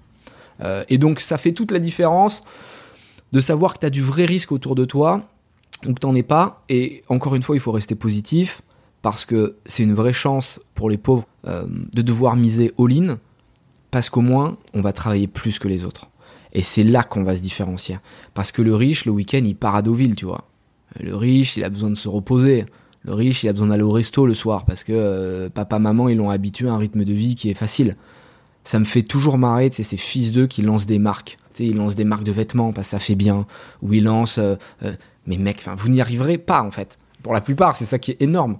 Parce qu'ils ils ont jamais vraiment travaillé. Et ils pensent qu'en étant entrepreneur, euh, ça va fonctionner. Mais être entrepreneur, mais il faut travailler plus qu'un employé. C'est-à-dire qu'au début, et je l'applique pour moi, mais pour le reste de la team, c'est tu travailles soir et week-end. Soir et week-end. Tu travailles les 35 heures et machin, c'est des notions qui n'existent pas, tu vois ça. Sais même pas euh, comment ça a pu être inventé. Ça n'existe pas. Mais par contre, derrière, gros retour gros retour. Parce que tous ceux qui travaillent, ils ont des parts. Tous ceux qui travaillent, ils vont être millionnaires. Ils font des, euh, des, jobs qui sont intéressants, passionnants. Ils rencontrent des gens et ils ont des capacités d'évolution qui sont euh, formidables. Euh, Joachim, on en parlait tout à l'heure en off, c'est l'exemple parfait. mec, il arrivé stagiaire, il était payé 500 balles par mois. Aujourd'hui, il est responsable d'internationalisation, il prend un bon salaire, il a des parts de la boîte. Le mec, il va sortir avec, avec au moins un million d'euros quand on aura exit. Bon, ben sa vie a changé. Mais ouais, mais il a pas chipoté le gars. Il m'a pas pris la tête au début quand on travaillait le soir et le week-end, il était là. Tu vois, il allait pas, euh, euh, il allait pas faire des restos, des trucs. Bah ouais, on bossait quoi. Mhm. Donc euh, à partir du moment où tu as cette capacité à être focus à 1000%, tu doubleras les riches. Et c'est ça qui est cool. Alors je veux pas opposer, tu vois, parce que ça fait très clivant riche pauvre. Mais ce que je veux dire, c'est que si tu travailles plus que les autres, tu y arriveras. Et nous, on avait des concurrents quand on est arrivé sur le marché euh, français, euh, bon ben voilà, ils font faillite les uns après les autres. Parce que quand ils allaient s'amuser le week-end ou qu'ils la jouaient détente, nous on travaillait. C'est-à-dire que la première année, honnêtement, je pense qu'on a travaillé l'équivalent de 3 ans dans une boîte normale. On a travaillé au moins 3 fois plus que les autres. Mais du coup, la première année, en fait, on avait déjà 3 ans de maturité d'ancienneté. Juste un peu avant de commencer le début de feed, euh, ton droit, qu'est-ce que tu fais donc? Tu fais des voitures, tu, tu, montes une boîte ou même pas ou Non, même pas. Je me mange des tracks fins tous les 4 matins, tu vois, parce que je suis convoqué, les mecs ah oui. pètent un câble, mais je comprends pas, vous êtes C'est tout en espèces? Non, pas forcément en espèces, ça passe par les comptes. c'est borderline. Et ouais, c'est border. Et ce qui est génial, c'est que c'est ma banquière qui me balance. Alors ça, c'est énorme. hein. C'est ma banquière qui me balance et qui euh, et qui, qui contacte Tracfin. En fait, Tra- Tracfin, pour ceux qui connaissent pas, c'est une sorte Ouais. de, de- de police des banques euh, et qui regarde. Ouais, les- tu mets 200 000 sur ton compte, il faut les. ouais. faut pouvoir justifier. Et moi, en fait, comme je vends beaucoup de voitures, moi, c'est complètement honnête ce que je fais, mais t'achètes une voiture à 10 000, si tu veux, ça fait 20 000 de mouvement sur ton compte. Parce que Bah oui. tu la payes 10 000 euros au moment où tu l'achètes, et quand tu la revends, tu la revends 13 000 si tu t'es pas loupé. Donc ça fait même 23 000 balles qui ont circulé. Et comme des voitures, moi, j'en fais pas mal. euh, bon bah ça fait vite euh, 50, 100 000 euros de mouvement sur tes comptes alors que j'ai 17 ans, 18 ans, Mais tu Euh, déclares pas d'impôt. ouais, je déclare pas d'impôts ni rien. Enfin, si tu veux, enfin, c'est borderline, mais c'est, c'est, c'est, euh, et même les mecs Tracfin, ils ont très bien compris, mais ils s'en foutent. Eux, ce qui les intéresse, c'est de voir ce qu'il y a du blanchiment d'argent. Ils ont vu que j'étais un petit jeune étudiant qui essayait de gagner 3 balles parce que je n'avais pas de famille. Ce que je veux dire, c'est qu'ils ont, ils ont des plus gros poissons à les taper, quoi. Quand tu vois ce qui se passe en haut lieu. euh, Mais là, il y a prescription, mais, mais euh, t'as pas eu de problème avec le fisc? Non, non, non, non, parce que j'ai toujours été hyper, euh, euh, hyper carré pour le coup, tu vois. j'ai j'ai jamais fait de trucs. J'ai toujours été borderline, mais j'ai jamais franchi la, la barrière, Et- on va dire, au niveau de, de- des impôts et compagnie, quoi. Après, tu commences avec les voitures, tu dis je prends 2-3 000 euros, et après, tu passes quoi à l'IMO Parce que c'est ça Ouais. qui va commencer à chiffrer. Immobilier, c'est intéressant, effectivement. Euh, les voitures, c'était cool, ça me faisait de l'argent de poche. euh, tu fais le même principe, tu prends un appart, tu le Et je fais exactement le même principe. En fait, j'ai fait. euh, mais même feed, si tu veux, c'est le même Comment principe. t'arrives à acheter ton appart? Parce que là, c'est une autre dimension. C'est-à-dire que moi, je suis un mec très basique. J'ai pas beaucoup, tu vois, de réseau quand je suis jeune. Euh, je suis pas très intelligent. euh, je suis normal, tu vois. Mais par contre, je bosse beaucoup. Et du coup, bah, j'ai toujours appliqué le modèle qui m'a réussi. Que j'achète un objet et je le vends plus cher. J'ai pu le faire avec des montres, j'ai pu le faire avec des voitures, avec des immeubles. Euh, Aujourd'hui, je le fais avec Feed. Aujourd'hui, Feed, c'est ni plus ni moins, j'achète une barre. Enfin, c'est moi qui la fabrique, mais la barre me revient à X et je la vends à Y. Je la vends à un autre prix. Euh, bon, ben voilà, je fais une marge. euh, et vu que j'en vends des millions par mois, bah, je fais beaucoup de marge. Euh, le business, il est super simple, tu vois. Tu crées, euh, tu crées un produit qui est intéressant euh, et tu le prices sur un marché. Et le marché a toujours raison. Parfois, il y a des produits que j'avais que les gens ils l'achetaient pas. Bon, bah, c'est que j'avais mal pricé le truc. Donc, ni plus ni moins, je, m'applique ce modèle et ouais, je fais de l'immobilier. C'est-à-dire que l'argent que j'ai économisé avec les voitures, c'est-à-dire que j'économise tout, hein, attention, gros compromis. Les gens ils disent, ouais, ça semble cool sa vie. Non, ça semble pas cool du tout. C'est-à-dire que quand je gagne 1000 balles, j'économise 1000 balles. Je suis pas pingre, c'est-à-dire que tu vois, j'adore inviter les gens, j'adore faire plaisir à mes proches. Pour autant, euh, moi, je me serre la ceinture. Et aujourd'hui, tu vois, je pourrais avoir un rythme de vie qui est bien plus haut que ce que, j'ai, mais ça m'intéresse pas, je n'ai pas besoin. Parce que tu sais pas de quoi demain est fait. Si écrou- s'écroule demain, j'ai pas envie de m'être habitué à avoir un appart de 250 mètres carrés, de rouler en Ferrari, euh, d'aller dans les meilleurs restos de Paris tous les soirs, parce que tu vois, je vais m'y habituer. Et ça va devenir ma normalité. Et en fait, c'est très dur de, de lutter contre cette notion de normalité parce que l'humain s'habitue vers le haut très facilement, mais c'est quand tu redescends que c'est. Mais les apparts, tu les as toujours? Alors pour la plupart, ouais, pour la Mm. plupart. Euh, en gros, ce qu'on faisait pour revenir sur ce sujet, c'est qu'avec mes économies, ça me permettait de mettre euh, un apport et on créait des mini club deals avec des potes. On apportait À chacun. quel âge ça? Je sais pas, j'avais à peine 18 ans, 18, 19, un truc comme ça. Donc ils sont pas loin d'être payés là. Ouais, il y en a qui sont euh, qui commencent à être finis là, Euh, et c'est cool et c'est pour ça que j'invite tu- tout le monde à commencer très tôt. Donc tu, tu, tu dis à un moment je peux tout perdre, mais tu as quand même au moins les apparts. Ouais, là j'ai commencé, même- tu j'ai structuré, j'ai structuré, c'est-à-dire que enfin on faisait de l'immobilier de manière, euh, on avait deux trucs immobiliers, Mhm. deux plans. On avait le court terme et le long terme. C'est-à-dire que le long terme, effectivement, je commençais à le structurer. À, allez, à 19-20 ans, je commençais à structurer parce que je m'étais pris déjà 2-3 gadins, tu vois. Mhm. Donc là, je me suis dit, bon, c'est mignon le all-in à chaque fois, mais maintenant, il faut quand même que j'arrive à sécuriser un peu et que euh, le but, c'est que je ne perde pas tout à chaque fois. Euh, et donc, du coup, j'avais cet immobilier fil rouge euh, qu'on appelle locatif, c'est-à-dire que j'achète des apparts ou des immeubles que je mets en location et le but, c'est que le cash flow soit au moins neutre, voire positif, c'est-à-dire qu'à la fin de l'année, la SCI, elle dégage du bénéfice de manière à ce qu'on n'ait plus nous à réinjecter. Et toutes mes SCI s'autosuffisent. C'est-à-dire qu'elles peuvent vivre l'une et l'autre euh, sans que moi j'ai besoin de réabonder euh, de l'argent. Et aujourd'hui, effectivement, ça commence à être la, fin. J'ai des loyers qui commencent à rentrer, mais tu vois, je vais pas, je vais pas tirer les loyers des SCI. Dès qu'on a une SCI qui commence à trop dégager, ben on la fait réinvestir, on rachète un immeuble. Mais ça va s'arrêter quand? Jamais. Jamais. Je veux créer. Mais donc tu peux pas te détendre. non. quand tu rentres dans ton appart de 40 mètres carrés, tu te mets jamais sur le canapé avec un verre de vin et dire putain ça y est, j'ai cartonné, je suis en train de cartonner. Non, jamais. Autrement dit, tu vas avec tes potes, tu vas avec tes potes au resto, tu peux leur payer ou chacun peu importe. Tu te prendras jamais une bouteille de vin à 1000 euros. Non, jamais. C'est pas ton truc quoi. Non. D'une, ça m'intéresse pas parce que j'aime apprécier ce que je fais mmh. et je suis pas assez connaisseur pour apprécier une bouteille à 1000 euros. Euh, Par contre, tu mettras 10 euh, 000 dans une montre. Exactement. Par contre, ça me choque pas, même 100 000. Il m'est arrivé d'acheter une montre à 100 000 euros. Euh, mais je sais que la valeur, je vais gagner dessus. Parce que je l'achète 100 000, c'est une pièce rare, je vais la vendre 130 000 six mois après. Donc évidemment que je mets 100 000 balles. Et ça m'inquiète pas. Comme dans l'immobilier, ça me dérange pas de mettre un million dans un appart ou dans un, dans un immeuble, si je sais que la valeur, elle est là. Le problème, c'est que 1000 euros dans une bouteille de vin, le lendemain, quand je l'aurai digéré, elle va finir dans les chiottes, quoi, tu vois. Enfin, c'est horrible, mais c'est vrai. Donc, je comprends. là, je sais, il y a toujours des gens qui m'envoient, oui, mais il faut se faire plaisir, Anthony, la vie. Mais en fait, encore une fois, tout le monde est libre de faire ce qu'il veut. Hein. C'est-à-dire que moi, je suis pas là en train de dire, c'est ça que vous devez faire. Je dis juste que moi, dans ma manière d'aborder les choses, c'est la vision de mon patrimoine global qui m'importe. Et ça veut dire que je suis prêt à dépenser très cher quelque chose qui va rester et qui a de la valeur mais j'ai beaucoup de mal à dépenser dans des choses qui disparaissent, dans des choses futiles. Tu vois, un bouquet de fleurs, j'ai du mal. Tu as toujours, as toujours cette idée de revendre. Autrement, tu as deux amis, tu as l'échec, on a vu tout à l'heure, et tu as le ROI. Exactement. À ah, moi, le ROI, ma vie est drivée par le ROI. Le retour sur investissement, ouais, ouais. Ouais, c'est vraiment ce qui m'intéresse. Et, et, et, au final, c'est la seule chose que tu quantifies, tu vois. Il y a plein de choses que tu peux pas quantifier, et ça, j'ai du mal avec c'est l'amour, euh, euh, le plaisir. Les gens me disent oui, mais Anthony, il faut se faire plaisir. Ouais, mais moi, boire du vin à 1000 euros, ça me fait pas plaisir parce qu'au moment où je le bois, je vais me dire putain, 1000 euros, si je les avais investis là-dedans, j'aurais pu faire ça, ça, ça. Et, et peut-être que je vais être amené à évoluer. Mais pour le moment, je veux assurer euh, ma vie par mon patrimoine et il faut bien que les gens aient en tête, avant de me juger ou de me stigmatiser, que moi, je n'ai personne. Hmm. C'est-à-dire que personne ne va m'aider. Et c'est pour ça que j'ai sûrement cette obsession qui vient de mon histoire. J'ai pas d'enfants, euh, j'ai pas de.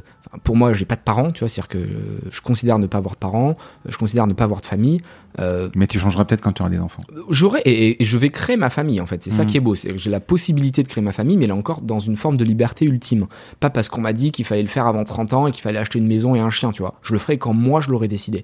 Et là, c'est pas le moment parce que j'ai pas encore atteint mes objectifs personnels. Et très égoïstement, je pense que il faut être foncièrement heureux pour transmettre du bonheur à tes enfants. Et que si tu fais des enfants sans être heureux toi-même, bon bah tu vas mal les élever, tu vas être frustré. Donc euh. tu risques de jamais y arriver en fait. Parce que, parce que si aujourd'hui dormir euh, ou mourir comme tu dis avec un milliard sur ton compte, quand tu auras atteint ton milliard à 45 ans ou à 50 ans, tu te diras, euh, moi ma vie, c'est 2 milliards sur mon compte. C'est vrai que je suis un éternel insatisfait et qu'il faut pas que Donc dans ta plateforme de marque, il faut que tu mettes ta target, un milliard, et puis à partir d'un milliard, il faut que tu dises à un moment, c'est bon, quoi. J'ai fait ce que j'avais à faire. C'est vrai. Euh, il faut que j'arrive à apprécier ce qui a été fait. Parfois, il y a des gens qui me disent, Anto, enfin, c'est déjà pas mal ce que tu as fait, apprécie. Mais le souci, c'est que, en fait, j'ai tellement peur de me reposer sur mes lauriers et de casser cette dynamique, tu vois, qui est très positive, que euh, je veux toujours aller de l'avant. Et vraiment, j'ai pas envie que les gens pensent que je le fais pour l'argent, parce que quand on dit un milliard, ça fait un peu cliché comme ça, tu vois. Mais, mais le milliard, ce qu'il représente, c'est surtout tout ce que je vais pouvoir faire avec. T'imagines, aujourd'hui, j'ai investi dans plein de startups, on a une fondation, je reverse pas mal d'argent euh, dans la fondation qu'on a créée avec Feedback. C'est tellement cool de pouvoir avoir de l'impact sur les autres que tu vois quand t'es un mec comme Bill Gates alors il y en a plein qui vont critiquer les mm. milliardaires mais en attendant Bill Gates extraordinaire son euh, reportage sur Netflix bah, bien sûr en mm. trois épisodes tu regardes ça enfin tu dis le mec il passe sa vie à essayer de, de, lutter contre des pandémies il y a 3500 personnes qui bossent pour dans sa fondation quoi c'est incroyable c'est incroyable et mm. en fait c'est là que tu vois que l'argent peut être très positif. Alors évidemment, tu as des blaireaux finis, tu vois, euh, comme tu peux trouver sur Instagram, euh, des mecs euh, un peu à la Dan Bilzerian qui vont euh, jouer au poker toute la journée, tirer avec des flingues euh, et faire du buggy avec des meufs à poil. Bon, ok, là, tu vois, c'est Mais, mais paradoxalement, de ce que tu... le génie des génies Steve Jobs, c'était pas ça. Il faisait pas ça. Et, et, c'est pour ça que les valeurs sont très importantes et qu'il faut les fixer. Et j'invite euh, tous les, auditeurs vraiment à le faire. C'est pas compliqué. Vous prenez une feuille de papier, tu te poses les grandes lignes, euh, tu te fais euh, quelle est ma promesse? La promesse, c'est vraiment bird view, bird view. C'est, tu vois, Walt Disney par exemple, leur promesse de marque, euh, c'est euh, épanouir les gens, rendre heureux, faire sourire, tu vois. C'est trucs presque presque irréalisables. Nous, euh, moi par exemple, c'est la liberté, tu vois. C'est le truc, t'es jamais vraiment libre, mais c'est ton truc ultime. Et puis après, t'as ta mission. Ta mission, bon ben là, c'est déjà beaucoup plus concret. Nous, chez Feed, c'est offrir un repas équilibré dans des formats pratiques, apporter de la nutrition équilibrée, tu vois. Ça, c'est notre mission, c'est factuel.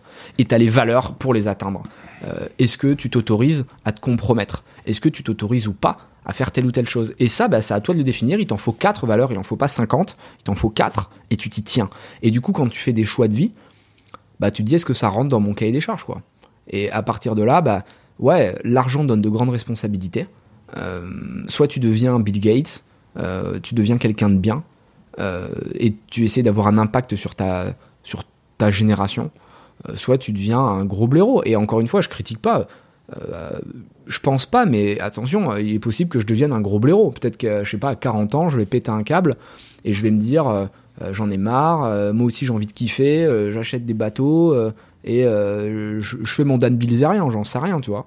je pense pas, honnêtement, je pense pas. Mais t'es jamais à l'abri, tu vois, d'avoir un switch. Et c'est un combat perpétuel. C'est un combat perpétuel. Et c'est pour ça qu'il faut se remettre en question très fréquemment qu'il faut s'interroger. Moi, je me questionne beaucoup. Tu vois, il y a des gens qui me disent putain, mais parfois relâche, souffle un peu. Je suis dans mon lit, c'est pour ça que j'ai beaucoup de mal à dormir parce que dès que je ferme les yeux, je me dis attends, putain, qu'est-ce que je peux faire encore? Qu'est-ce que je peux générer? Qu'est-ce que je peux créer? Est-ce que je suis bien aligné avec ce que je suis? Est-ce que ma vie, elle a du sens? Du coup, je me pose beaucoup de questions. Tu vois, je suis un peu torturé, mais. Allez, on va attaquer Feed. C'est quoi Feed Explique-le.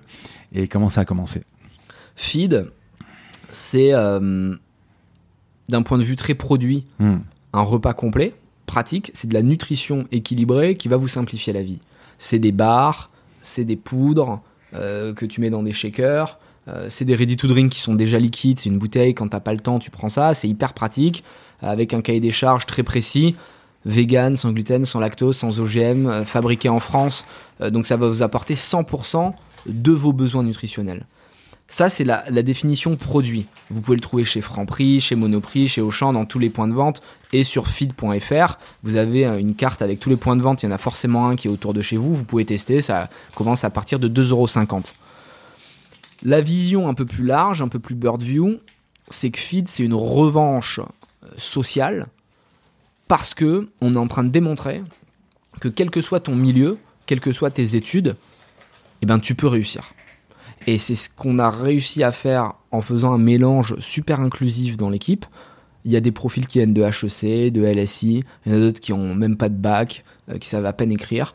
Mais on a mélangé cette énergie super positive sans euh, ostraciser qui que ce soit. Et on a créé une dynamique où on est en train de montrer que même 20 jeunes ou 50 jeunes motivés, déterminés, liés par des valeurs, des objectifs à long terme, peuvent renverser un système dans un pays qui pourtant n'est pas très euh, n'a pas de market fit, on va dire. C'est-à-dire que feed en France, personne n'y croyait. Tu dis, bah, on est quand même au pays de la gastronomie, nous on aime manger du, poulet euh, euh, à la truffe ou je sais pas quoi. Bon, bah, c'est sûr que quand tu arrives avec une barre, ça, ça, ça, interpelle. Mais malgré tout, si tu es déterminé et des bonnes raisons de le faire, tu peux imposer Mais comment tu as eu l'idée? L'idée, ça venait d'un problème hyper personnel, c'est que comme je faisais beaucoup de business, comme on l'a expliqué un peu euh, depuis le début du podcast, euh, je sautais beaucoup de repas.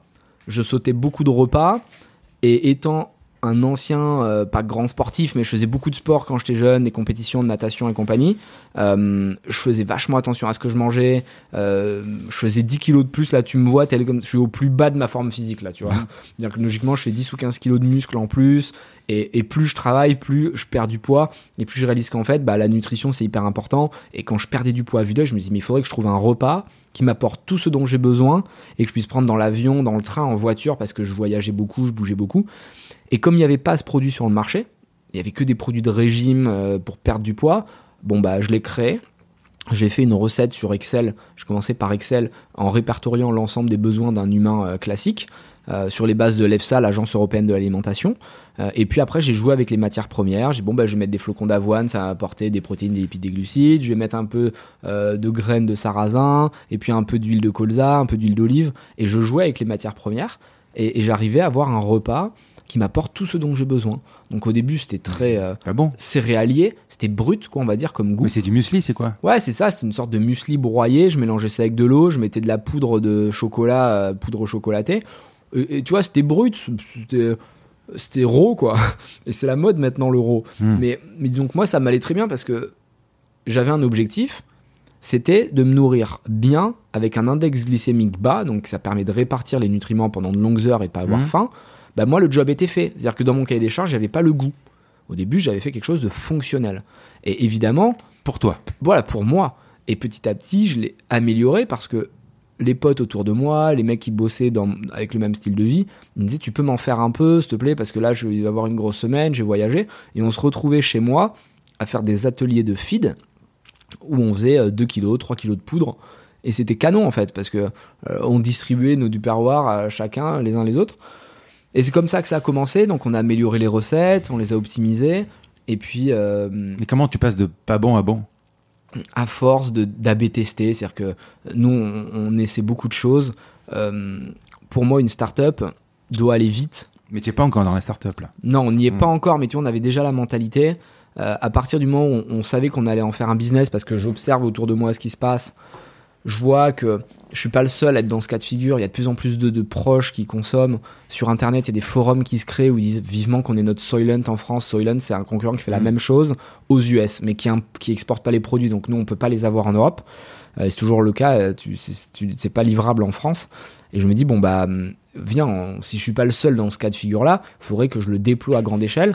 Mais comme d'habitude, je le déploie en mode immobilier. C'est-à-dire que je veux faire quelque chose de gros. Je me dis pas, je vais faire ça dans ma cuisine, euh, comme certains de nos concurrents ont essayé de le faire, et c'est pour ça qu'ils ont échoué.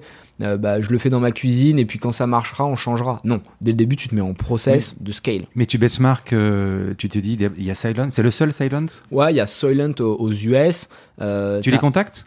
Non, je parle pas avec eux, mais je les. Ce que je veux dire, c'est que si, ce que je veux dire, c'est que si à l'époque ils avaient distribué, tu aurais pu leur proposer d'être leur agent en France, alors, je pense que Cylon, c'est quoi? Il y, a des OGM, c'est tout, c'est particulier. c'est très chimique, c'est très. Imagine qu'ils aient pas eu d'OGM, qu'ils aient à peu près, euh, le, à peu près le même, euh, le même euh, produit que toi. Tu aurais pu peut-être uniquement te contenter d'être leur distributeur en Europe ou en France, ou si tu voulais vraiment monter ton business? Impossible. Moi, je dois. C'est pas suffisant, quoi. Ouais, je crois pas aux franchises et ce genre de trucs. c'est comme ces systèmes un peu pyramidaux, pyramidal. Tu vois, mm. euh, on te dit toujours, oui, oui, regarde, il y en a qui ont gagné de l'argent dans ces systèmes-là, que ce soit les franchises ou les trucs, euh, un système pyramidal. Euh, il y a que les premiers qui se gavent, les autres, à la fin, ils tirent la langue. moi, je crois pas à, tout ça. Je pense que l'humain, il faut qu'il croit en lui. Il faut qu'il soit ultra motivé, déterminé et qu'il vise toujours très haut. Euh, cette phrase un peu pourrie, mais tu vois, tu vises les étoiles et si tu te loupes, t'es sûr euh, au moins de finir, je sais pas quoi, dans la lune ou, l'inverse, je sais plus. Mhm. c'est un peu ça, tu vois. C'est euh, fait au max et, c'est comme ça que tu gagneras beaucoup d'argent. Soylent, il m'aurait rionné à l'époque ou alors il m'aurait donné des clopinettes pour le faire. Bah aujourd'hui, maintenant, c'est la guerre entre eux et moi. Tu vois, c'est ça qui est cool. Moi, ce que j'aime, c'est le combat. Et, le combat, je les respecte. Je respecte toujours mes adversaires, tu vois. C'est-à-dire que j'ai un énorme respect pour les gens qui sont contre moi. parce que il faut, il faut mettre de côté l'animosité business et se dire derrière il y a des, humains, tu vois, qui, font leur taf. Euh, mais euh, si tu veux, j'aurais pas de pitié. J'ai pas de pitié contre mes adversaires. Je les respecte, mais j'ai pas de pitié. C'est horrible. C'est encore vaincre. Ouais, c'est vaincre. C'est-à-dire que mm. mes concurrents français, par exemple, je savais que j'allais les éclater. en a Ouais, enfin, plus maintenant, mais euh, au début, tu vois, il y en a qui ont essayé de se lancer. Enfin, même ils étaient là avant nous. Tu vois, quand j'ai lancé le projet, j'ai réalisé qu'eux aussi lançaient un truc en parallèle mais j'étais sans pitié. Mais parce que c'est pas mon rôle, et c'est horrible à dire, mais si je dois condamner leur famille, c'est-à-dire que tu vois, bah ouais, par leur échec, je vais faire en sorte que leur famille va avoir du mal à s'épanouir, va avoir du mal parce qu'ils n'auront pas d'argent, c'est malheureux, mais c'est pas mon problème. Moi, je me concentre sur mes proches à moi, sur la réussite de ma boîte et sur mes équipes. Tu vois, tu peux pas être le mec bienveillant qui pense à tout le monde, ça marche pas. T'as tes graines, tu distribues à tes copains, ça fonctionne, c'est bon, et après, qu'est-ce, qu'est-ce qui se passe? Après, du coup, je lance un, un site avec des précommandes. Euh, et je dis. Donc, t'as ton POC déjà Ouais, j'ai un POC avec mes. T'as des recettes? T'as combien de recettes J'ai deux recettes, j'ai rien, franchement. C'est que de la poudre, hein Ouais, c'est que de la poudre. C'est vraiment le tout début. Un POC, pour ceux qui nous écoutent, c'est une preuve de concept, pour mmh, faire simple. Euh, et je lance un site avec des précommandes et un Instagram un peu sympa. Et je dis, tu, le fais toi Ouais, je, ah bah, je fais tout mmh. moi. C'est-à-dire que mmh. là, au début, c'est cost killing. Sur quel, euh, quel... Sur, au début, le premier, on l'avait fait sur Squarespace. Ouais. Je me souviens, c'était une erreur parce que c'est un truc américain et c'est bien pour faire des beaux sites, mais on va dire vitrine, ouais. euh, mais pas pour faire un site d'achat e-commerce, tu vois. C'est pas trop adapté. Donc, euh, ça a fait le taf, mais c'était pas le mieux. Après, on, est, on a switché sur Shopify. Et là, on a fini sur Magento 2, donc Ah, on a vachement évolué. Mais euh, au final, bref, je lance sur Squarespace. Et là, il y a 10 000 repas précommandés parce qu'on fait un super Instagram. Mais encore une fois, c'est cost killing maximum. Et c'est une anecdote qui est géniale. Les gens pourront peut-être retrouver la photo, mais euh, je voulais faire. On avait une bouteille blanche pour aller dans un code ultra épuré. euh, C'est ce qu'avait fait Soylent aussi. Et il fallait qu'en un coup d'œil, on puisse comprendre la finalité du produit. Mais j'avais pas de bouteille blanche. Et ce qu'on avait fait, c'est qu'on avait pris une bouteille transparente. Je l'avais remplie de lait je mettais du lait dedans, je prenais la photo avec la bouteille avec du lait. Tu faisais un Photoshop hein Je faisais un Photoshop, Ouais. je mettais le logo par-dessus, et t'avais l'impression que la bouteille était blanche en fait. Mais alors qu'en fait, pas du tout, c'est une bouteille transparente. Et, et, et ce qu'on ce doit retenir de tout ça, c'est que quand tu lances une startup, tout doit être cost killing. Mais comment, comment, tu, comment tu fais pour faire 10 000 précommandes? Parce qu'on est a sur pas- Insta, on est sur Insta et ça buzz, on fait des photos qui sont hyper visuelles en mode on se met dans des situations où les gens comprennent immédiatement l'intérêt du produit. On sait qui ouais, c'est moi. Je dis toujours Ah. on. euh, c'est vrai comme que- les papes. Ouais, non, mais non, je dis on parce que quand tu lèves des fonds, Hmm. euh, c'est important de dire que euh, t'es pas tout seul. Parce Ah ouais. que si t'es tout seul, les mecs se disent il est fou. Ah, Par exemple, tu vois, il y a un truc, c'est une hérésie, mais en France, les gens veulent investir que dans des co-founders. Ouais. Euh, si t'es monofounder, tu lèves pas d'argent en France. C'est très compliqué. Parce que la logique veut, encore une fois, tu vois, c'est les stats. C'est pour ça qu'à partir du moment où les VC commencent à raisonner comme des banquiers, c'est plus des VC pour moi. Ils ont des cases à cocher et ils se disent euh, bon, bah, si t'es pas deux ou trois, euh, à un moment, tu vas péter une durée, tu vas faire un burn-out et tu Ouais, vas. puis s'ils te sombrer. posent une question, c'est quoi ton sport pré- préféré Tu leur dis c'est la voltige, c'est mort quoi. Voilà, Il c'est- c'est le mec il va, exactement. il va mourir. Tu quoi, dis, euh, si tu si t'arrives en que moto, mettent- ils, euh, te, ils te enfin, filent 5 millions et que tu meurs, ils ont perdu 5 millions. Non, mais ils ont, ils ont, ils sont un peu peureux maintenant. Euh, donc ouais, il faut faire attention à ce que tu dis. T'es monofounder et donc j'avais l'habitude de dire on, comme ça, ça faisait une impression de groupe. Hmm. Et même au début, on était deux avec Joachim dans les bureaux. Quand les gens nous demandaient, les journées, c'était combien? Je dis, ah, je sais pas, une, une petite vingtaine aujourd'hui, tu vois. Et alors maintenant, c'est cool parce que maintenant, on fait l'inverse, on doit minimiser en fait. Ouais. C'est-à-dire que maintenant, on parle plus de nos chiffres d'affaires, on communique plus trop sur nos moyens et compagnie, sur nos levées de fonds, parce qu'on est arrivé dans l'étape inverse. Donc c'est marrant parce qu'au début, tu fake it until you make it, c'est-à-dire que tu, fais semblant d'avoir alors que tu n'as pas, et maintenant tu minimises pour pouvoir faire de la stratégie un peu dans l'ombre, tu vois, et que les concurrents s'inspirent pas trop de ce que tu fais. Donc euh, c'est deux étapes vachement distinctes. 10 000 précommandes, là t'as quoi? Tu fais une levée déjà? Pas encore? Là, j'ai mes 10 000 précommandes. J'ai Tu les assures Ouais, j'ai quelques métriques. Non, mais j'ai même pas le produit, tu vois. À l'époque où je l'ai fait, le produit, je sais même pas par qui je vais le faire faire. Donc quand je vois qu'il y a une traction, je me dis waouh, il est temps de s'exciter.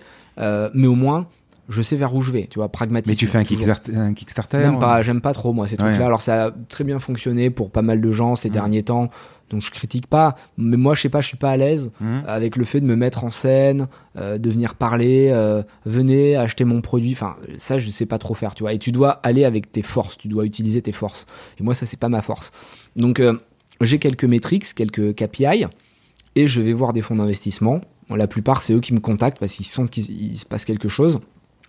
J'en ai trois qui me font des offres.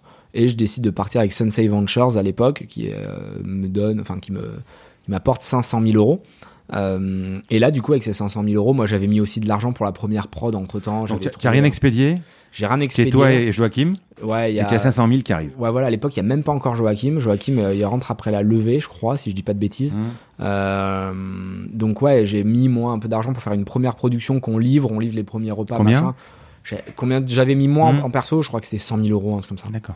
Euh, Mais C'est pas mal déjà. Ouais, quoi. Mais parce que j'étais sûr. C'est-à-dire que Ouais. je mets 100 000 euros quand je suis sûr de vendre pour 200 000 de produits, quoi. Tu vois, euh, grosso modo. Euh, et là, encore une fois, all-in. C'est-à-dire que je vais voir des fabricants, des copackers.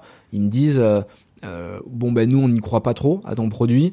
Donc, tu payes d'avance le batch de production. Oui, parce quoi. que c'est fabriqué en France. Ouais, c'est fabriqué en France. Donc, encore une fois, c'est moi qui assure. Dans la vie, il faut prendre son courage à deux mains, tu vois. Genre, si tu crois dans ton projet, il faut y aller. faut pas chercher midi à 14h. Euh, bon, bah, je finance la première prod et je sais pas si je vais vraiment pouvoir tout vendre. Mais je fonce. tu as déjà 10 000 précommandes J'ai déjà 10 000 précommandes, je sens qu'il y a de la Et tu fabriques combien pour combien? Je me souviens plus, mais euh, plus du coup, parce que tu vois, les batchs, il y avait des MOQ, des minimum order quantity hmm. qui sont euh, plus importants. Mais tu leur files un cahier des charges en leur disant voilà, il faut 3% de noisettes, enfin 3% euh, de grammes de noisettes sur 100 grammes. je leur donne ma recette en gros et je leur dis. T'es sûr qu'ils vont la. bah, on fait des tests avant, on fait des trucs en RD, je te passe les détails, mais on bosse vraiment à hmm. fond pendant un mois où je squatte leur labo, on travaille avec leurs leur nutritionnistes, leurs ingénieurs ça se passe bien, on a une recette qui est proche de ce que moi j'avais en goût, qui est même un peu meilleure, ils peuvent aller dans le détail avec les micronutriments, et je sais que ça va être amené à évoluer. Vraiment, le piège de tout start c'est de vouloir un produit qui soit parfait au début. Euh, lance un produit tel qu'il est, et il y a une phrase qui dit que si t'as pas honte de ton produit quand tu le lances, c'est que t'as trop attendu. Euh, et c'est vrai. C'est-à-dire que nous, nos premiers produits, c'était euh, catastrophique. Les packaging, c'était mal soudé, c'était tout blanc, pas imprimé. Nous, les premiers packaging, c'est un délire, hein, vraiment, quand j'y repense. On, va au bon marché, on vend des produits au bon marché. Il y avait, c'était un packaging blanc et on le tamponnait avec un tampon pour marquer feed. Enfin, tu vois, mais c'était tellement du fait maison tu l'as pas, tu l'as pas pris en photo pour une story Si, j'ai une photo. J'ai une photo. Euh, je vais te l'envoyer. C'est mm. l'évolution du pack. Euh, elle est exceptionnelle. Je la chercherai tout à l'heure, mais elle est énorme. Tu vois l'évolution. Enfin, du vraiment truc tout pourri à quelque chose de sympa. Mais c'est pas grave en fait, parce que les consommateurs, si vous leur résolvez un souci, ils vont comprendre la finalité. Ils vont vous pardonner euh, que le produit soit pas abouti et ils vont vous suivre. et c'est ça qu'il faut raconter.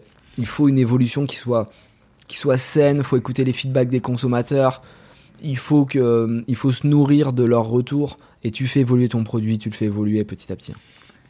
Tu, tu dis que c'est un repas complet, euh, il y a de la vitamine B12, je ne sais pas comment tu la mets dedans.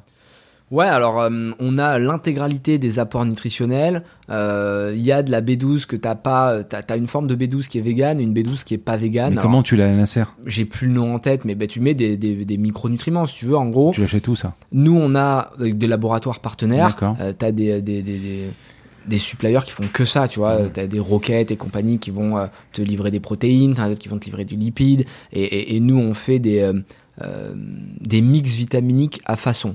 C'est-à-dire que si tu veux, on a la recette de base avec les ingrédients naturels, ça va apporter 85-90% des besoins. Et derrière, quand il va manquer 10% de vitamines, on fait un mix vitaminique. C'est comme quand tu vas à la pharmacie et que tu achètes, euh, je sais pas, t'achètes de la vitamine C. Mmh. Bah, c'est pareil, nous on achète de la vitamine C mais en très grande quantité et on la mélange avec les 36 vitamines euh, dont, dont l'humain a besoin. Et, et ça, on va le rajouter dans nos recettes pour compléter et que tu aies 100% de tes apports. Là, sous les yeux, j'ai banane chocolat et donc une barre. Par rapport à, je sais pas moi, une barre Kinder, c'est lourd. Ah ouais, parce que c'est un repas. Mmh. La barre Kinder, c'est un snack. Ouais. Euh, bon, je vais pas stigmatiser. Non, non, mais je parle pas de, ce truc, mais juste le poids déjà. Voilà. Que, ouais, forcément, c'est pas la même. Forcément, c'est pas la même. On va y revenir, mais c'est juste c'est lourd quoi. Mais le parce que c'est dense. 100 grammes. Une barre c'est 100 grammes, mais il faut pas oublier que c'est censé remplacer un repas. Donc euh, il faut que tu le mâches et la texture elle est épaisse, c'est-à-dire volontairement tu as de la mâche parce que tu envoies un message à ton cerveau en lui disant euh, je suis en train de manger. Lui, ton cerveau, euh, il capte pas la différence euh, si tu es en train de manger un steak ou si tu es en train de manger une barre feed. Donc plus tu mâches, plus il t'envoie un message de satiété et, et moins t'as faim. Quoi. Donc ouais, c'est épais, mais c'est parce que on a une promesse à tenir, l'estomac ne ment pas, et si nos clients ils avaient faim à la fin du repas, bah, Fit, ce serait pas le succès que c'est aujourd'hui. La réalité, c'est que mm, si on vend des millions de repas chaque mois, c'est parce qu'on répond à un besoin. Tu vois, il y a des gens qui nous crachent dessus. Tu vends des millions de bars hein, ou de, ou de, repas, ouais. Des millions de repas par mois. D'accord. Et, et c'est parce que les gens, ils sont convaincus. Où ça? En Europe? En Europe, on est dans 40 pays. Il y a 40 pays via le site internet. Mmh et on est dans 10 pays en, chez des retailers, donc euh, dans des points de vente, Franprix, Monoprix. 3005, euh. je crois, 3500 points à peu près. Ouais, 5000 je crois maintenant. Ça, va vite. Hein. Ouais, ça grimpe. Euh, ça grimpe chaque semaine, donc c'est dur de suivre. Ils bossent à côté, là, le offline, ils, ils chôment pas. La concurrence, on parle de, de, de Soylent, tu as UL, et je crois qu'ils arrivent en France en plus. Tu as Yule, Yule, pardon. Tu vas les démonter? Ouais, on va les défoncer, mais, mais, mais c'est une guerre intéressante. Et, Parce que là, c'est le même créneau. Ouais, c'est alors c'est le même créneau, mais avec une autre approche. Ils sont plus gros que toi? Ouais, ils sont plus gros. Hmm. C'est ça qui est intéressant. Et, vraiment, les gens ne doivent pas avoir ça peur. Ça te fait peur Ça te fait quoi? Non, ça m'excite vraiment. Hmm. C'est-à-dire que je suis très content. Euh, et c'est marrant parce que tu vois, dans notre plateforme de marque, on a fait ce qu'on appelle un portrait chinois. Et un portrait chinois, c'est quand tu cherches à, mieux te comprendre, tu te poses des questions importantes sur qui tu es, où tu veux aller, quelles sont tes méthodes de travail, et tu cherches des, films, des musiques, euh, des personnages qui te caractérisent qui caractérisent la boîte. Et un de nos personnages, nous, c'est Sangoku. Sangoku, pour ceux qui connaissent pas, c'est euh, le, héros de Dragon Ball Z. Alors ça paraît un peu bizarre comme ça, mais c'est un, manga qui nous a, a drivé notre jeunesse. Je le voyais toujours se fighter contre des gros méchants. Et plus les méchants étaient forts, plus ils s'entraînaient et plus ils devenaient puissants. Et si tu veux, c'est pas un mec qui a, qui a hérité ses pouvoirs. Alors oui, euh, c'est un super saiyan pour les connaisseurs, tu vois. Donc euh, il, est, il est fort. Mais ce que je veux dire, c'est que si c'est le meilleur, c'est parce qu'il s'entraîne plus que les autres. Et plus ses adversaires grandissent, plus ils se dépassent. Et c'est exactement pareil avec Feed. Moi, plus mes adversaires sont forts, plus je suis excité et plus j'ai envie de les défoncer. C'est-à-dire que les Français là qu'on a éclatés, c'était facile. Tu vois, ils étaient nuls. Donc honnêtement, euh, j'avais aucun mérite à les éclater. Mais Yule, ils sont bons. Donc quand on va les défoncer, on va vraiment avoir un mérite. Euh, ils ont commencé bien avant nous et en même temps que Soylent à peu près. Et si tu veux, ils ont cette vision très pragmatique de la food et tu vois leur packaging. Euh, ah ben tiens, tu vois, j'en ai un là. ils ont un packaging très très très très blanc, très euh, pharmaceutique et ce n'est vraiment pas bon. Euh, si je t'invite à le goûter si tu veux tester, comme ça tu verras la, différence.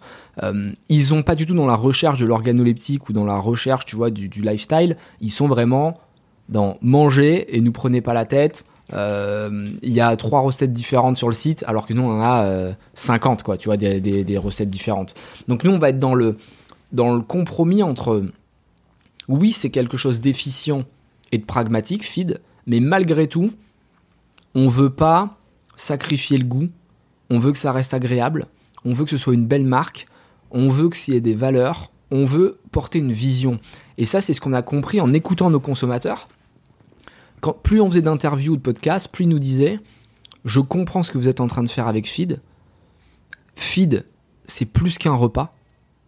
C'est en fait le début de ma nouvelle vie. C'est un lifestyle. Exactement. Hmm. Tu manges du feed pas juste pour avoir un repas, mais tu manges du feed parce que ça te met dans un bon mindset et on a plein de clients qui nous expliquent. C'est génial parce qu'on fait nous ce qu'on appelle des KYC, des Know Your Customers, c'est-à-dire hmm. qu'on appelle constamment nos clients. Euh, toutes les semaines, on appelle nos clients pourquoi tu manges feed, qu'est-ce que t'aimes, qu'est-ce que t'aimes pas? Les online, hein Ouais, les online, ceux euh, euh, sur qui on a la data. Hmm. et la plupart nous disent quand je mange du feed, je me sens différent et les jours où je mange du feed, j'ai envie de créer.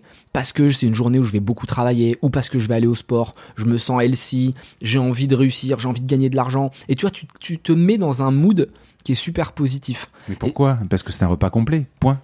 Ouais, mais parce que derrière, il y a une histoire. Parce que derrière, il y a notre histoire. Et si tu veux, les gens aujourd'hui, ils achètent plus un produit, ils achètent une marque. C'est-à-dire que les achats sont ultra engagés. Les gens veulent de l'émotion. Euh, quand tu veux acheter un truc ultra fonctionnel, utilitaire, bon bah tu vas sur Amazon, tu vois, il y a zéro histoire, t'es livré, boum bam, c'est efficace. Et quand tu achètes chez des startups, tu participes à quelque chose qui te dépasse. Tu participes à une sorte de, de, mécanisme euh, euh, qui qui est au-delà du produit. Et Fit, c'est pareil. Évidemment, tu l'achètes parce que ça répond à un besoin. Bon, c'est un repas, t'as pas le temps, tu le manges. Mais pourquoi Fit plutôt qu'un autre? Pourquoi Fit plutôt que Fuel bah, parce que Fit, ça te raconte une histoire de vengeance sociale, parce que Fit, ça te raconte euh, une histoire qui a 50 jeunes ou 100 jeunes derrière qui se sont euh, euh, sortis les doigts pour bosser et pour montrer qu'ils pouvaient lutter contre le système et se venger de leur, de leur, de leur, on va dire, de leur milieu social d'origine. Bon, bah ouais, les gens, ils comprennent. Et il y en a plein qui nous disent, moi, je mange du feed.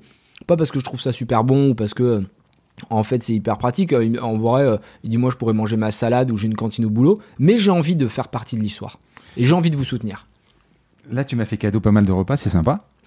Par contre, il y a beaucoup de sucré. Euh, tu, fais, tu fais du salé aussi? On fait du salé, c'est vrai que c'est le hasard là. Mmh. on va avoir du légume du jardin, tomate à la provençale, carottes potiron. on fait plein de recettes comme ça qui sont super variées parce que tu as raison, et on est les seuls hein, d'ailleurs, dans le monde entier. Mm. Yule, va chercher chez Yule ou chez Soylent, tu trouveras rien de salé. D'ailleurs, ils se moquent de nous parce qu'on fait du salé. On a même fait une recette au cep. pour dire que tu vois, on est français. Et, Alors, tu, tu, voulais mon avis? Alors, je te raconte un peu la petite histoire sur une négo sur des cartes de visite avec, euh, avec, euh, ou des cartes de vœux avec, avec Joachim, le fameux. Il me négocie le prix, je dis non, et il me dit euh, Ok, ben, allez, faites-moi ce prix-là, je vous envoie du feed. Ok, voilà. Donc il m'a envoyé. alors j'ai trouvé ça super bon d'ailleurs, franchement. tu voulais mon avis, le voilà. Je trouvais ça super bon. J'ai goûté tomate provençale, c'est ça Ouais. Tu as vraiment l'impression que tu bouffes des tomates provençales. C'est bien. Ouais, c'est une soupe. Hein. Et cèpe.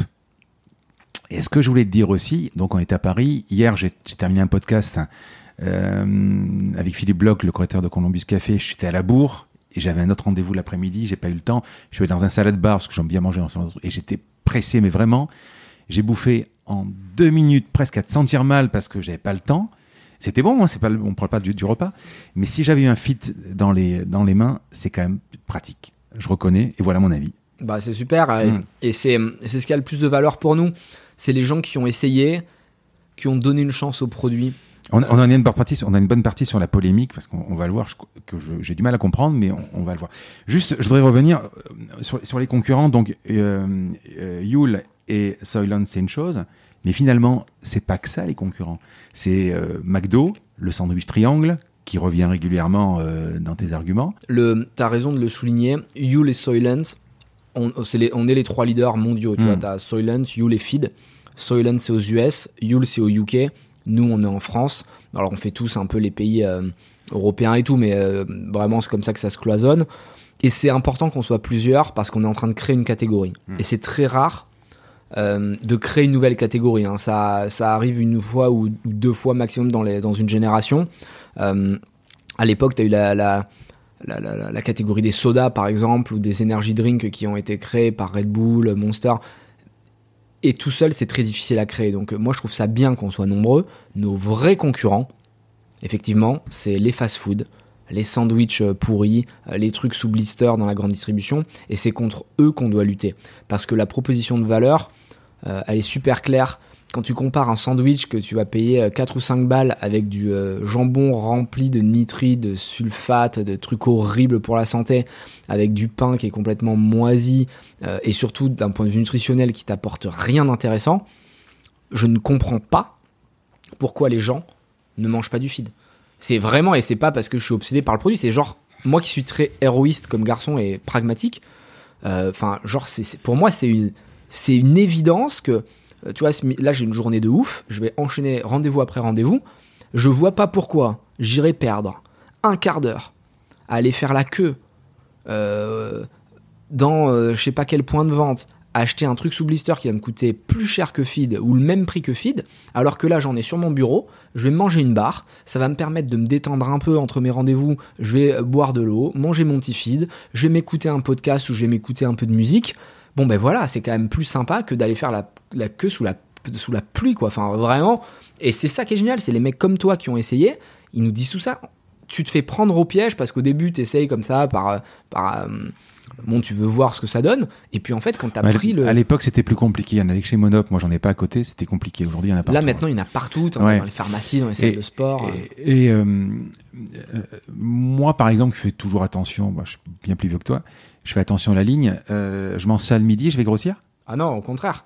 Au contraire, parce je vais que pas maigrir non plus. Je, tu vas pas maigrir, c'est-à-dire que le but c'est pas de te faire perdre du poids ou de te faire hmm. prendre du muscle. La gamme classique, c'est ça t'apporte tous tes besoins. Si tu veux manger léger, tu as la gamme light.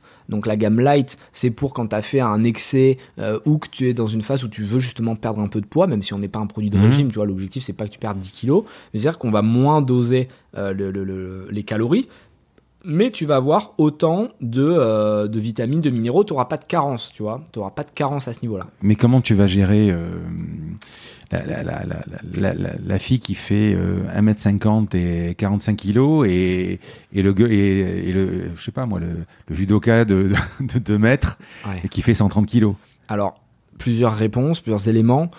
la première, c'est qu'on a différentes gammes. Mmh. Donc, on a la gamme classique, la gamme light et la gamme sport. Donc la gamme sport, bon bah avec plus de protéines, elle va répondre aux besoins des gens qui sont très actifs, qui ont une dépense énergétique importante. La gamme light, c'est pour ceux qui veulent faire plus léger, soit parce qu'ils sont dans un régime, soit parce qu'ils ont fait un gros déj le midi et puis le soir, tu vois, ils veulent juste avaler un petit truc avant d'aller se coucher. Donc là, déjà, c'est un premier élément de réponse. Tu choisis la gamme mmh. qui est le plus adaptée. Et puis le deuxième élément, c'est que euh, on a des produits prédosés comme les bars ou les bouteilles où là c'est un format classique. C'est comme quand tu vas au restaurant, t'as pas une entrecôte pour euh, les grands et une entrecôte pour les petits. C'est la même entrecôte et chacun mange à sa faim. tu prends un euh, dessert ou pas après derrière. Voilà. Euh, et, nous c'est pareil avec ces formats. Et si tu veux aller vraiment dans le détail, bah tu prends ce qu'on appelle nous les, les c'est de la poudre et tu fais ton shaker. Et c'est-à-dire que là, tu vas pouvoir doser en fonction de tes besoins. Nous, on t'explique derrière, tout est très clair, que ce soit sur le site ou sur le derrière du packaging. Euh, un repas normal, admettons, c'est 400 ml d'eau et 4 dosettes de feed bah, si tu vois que tu as besoin de plus de calories, tu mets 5 dosettes de feed et 500 ml d'eau. Et si à l'inverse tu as besoin de moins, bah, tu mets 300 euh, ml d'eau et 3 dosettes de feed si tu es un petit mangeur. Donc tu peux doser en fonction de tes besoins, tu te fais tes petits calculs, il y a des outils sur le site qui sont hyper pratiques, tu calcules combien tu as besoin de manger.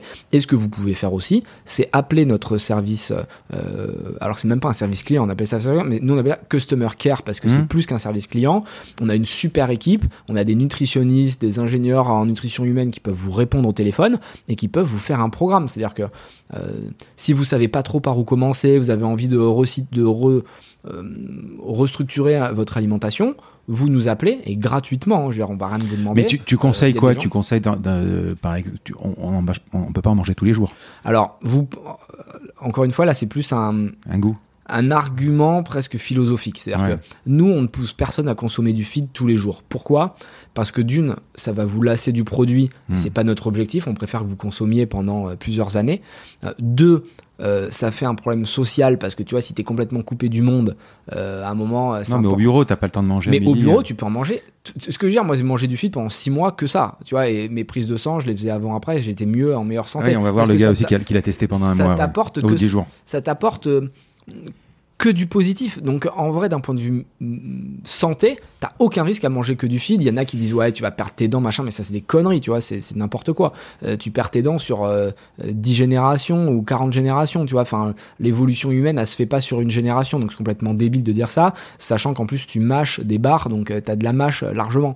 Mais nous, ce qu'on conseille plutôt, sauf si vous êtes dans une atteinte d'objectifs à court terme, tu vois, parfois on a des gens qui disent bah moi je vais me marier dans un mois j'ai besoin de perdre du poids et d'être en pleine forme, je vais manger deux feeds par jour, bah ouais, vas-y, éclate-toi, tu vois, même trois si, si t'as envie, et t'as aucun risque, euh, tu, vas pas être en mauvaise santé, tu vas perdre du poids, tu vas avoir moins de cholestérol, euh, et tous ceux qui ont essayé, même les journalistes qui sont hyper caustiques, on en parlera tout à l'heure, mm. ils reconnaissent à la fin que bah, ils étaient en meilleure santé qu'au début, et quand le médecin prenait les, les dimensions, euh, ils avaient perdu du gras, ils avaient pris de la masse musculaire, enfin, même les médecins étaient sur le cul. Donc, il n'y a pas de risque, mais la bonne idée, c'est d'utiliser Feed quand en as besoin et quand ça te simplifie la vie, et la plupart de nos clients, on va dire 90%, euh, ils mangent un ou deux feeds par semaine. Mais euh, toutes les semaines, quand ils sont pressés, qu'ils n'ont pas le temps, qu'ils sont en voiture, et bah là, ça s'intègre dans votre quotidien et vraiment, ça vous simplifie la vie. Tu as fait plusieurs levées de fonds, combien en tout? On a fait euh, une levée de 500 000, une levée de 3 millions, une levée de 15 millions, et, et là, on discute un peu là. vous êtes rentable? Alors, on pourrait être rentable aujourd'hui mais ça nous empêcherait d'aller chercher autant de croissance. Donc ce qu'on recherche principalement, nous, euh, c'est de la top line. On veut faire du chiffre d'affaires, mais sans burner trop. C'est-à-dire qu'il y a beaucoup de startups qui burnent énormément. Nous, c'est pas de ce qui nous excite. Euh, nous, on peut être rentable à partir du moment où on coupe le marketing, on dépense un peu moins de marketing. Mais là, si tu veux, il y a une telle opportunité de marché. Il y a un tel engouement autour de la smart food au niveau mondial que ça n'a pas d'intérêt d'aller chercher 20% des bidas maintenant. Pour faire très simple, parce que ça peut interpeller les gens et je le comprends, euh, il y en a plein qui vont dire Attends, euh, une boîte, faut que ce soit rentable. Admettons, euh, j'ai n'importe quoi, je fais 100 millions d'euros de chiffre d'affaires aujourd'hui. D'accord? Quel intérêt j'ai à aller chercher 20 points d'EBITDA Ouais, je vais faire 20 patates, ok, 20 millions, c'est bien. Sauf que je vais mettre 15 ans à aller, faire un milliard euh, de chiffre d'affaires, d'accord Ou même 20 ans ou 30 ans. Si je fais un milliard de chiffre d'affaires dans 5 ans, et que je perds de l'argent pour le faire, parce que j'utilise les levées de fonds pour me, me, financer, et que je vais chercher 20% des bidas sur ce milliard, je vais faire 200 millions dans 5 ans des bidas. Et c'est comme ça qu'on valorise les boîtes aujourd'hui. C'est-à-dire qu'il vaut mieux faire 200 millions des bidas dans 5 ans hmm. euh, que dans 15 ans. Donc évidemment, on est agressif sur la croissance.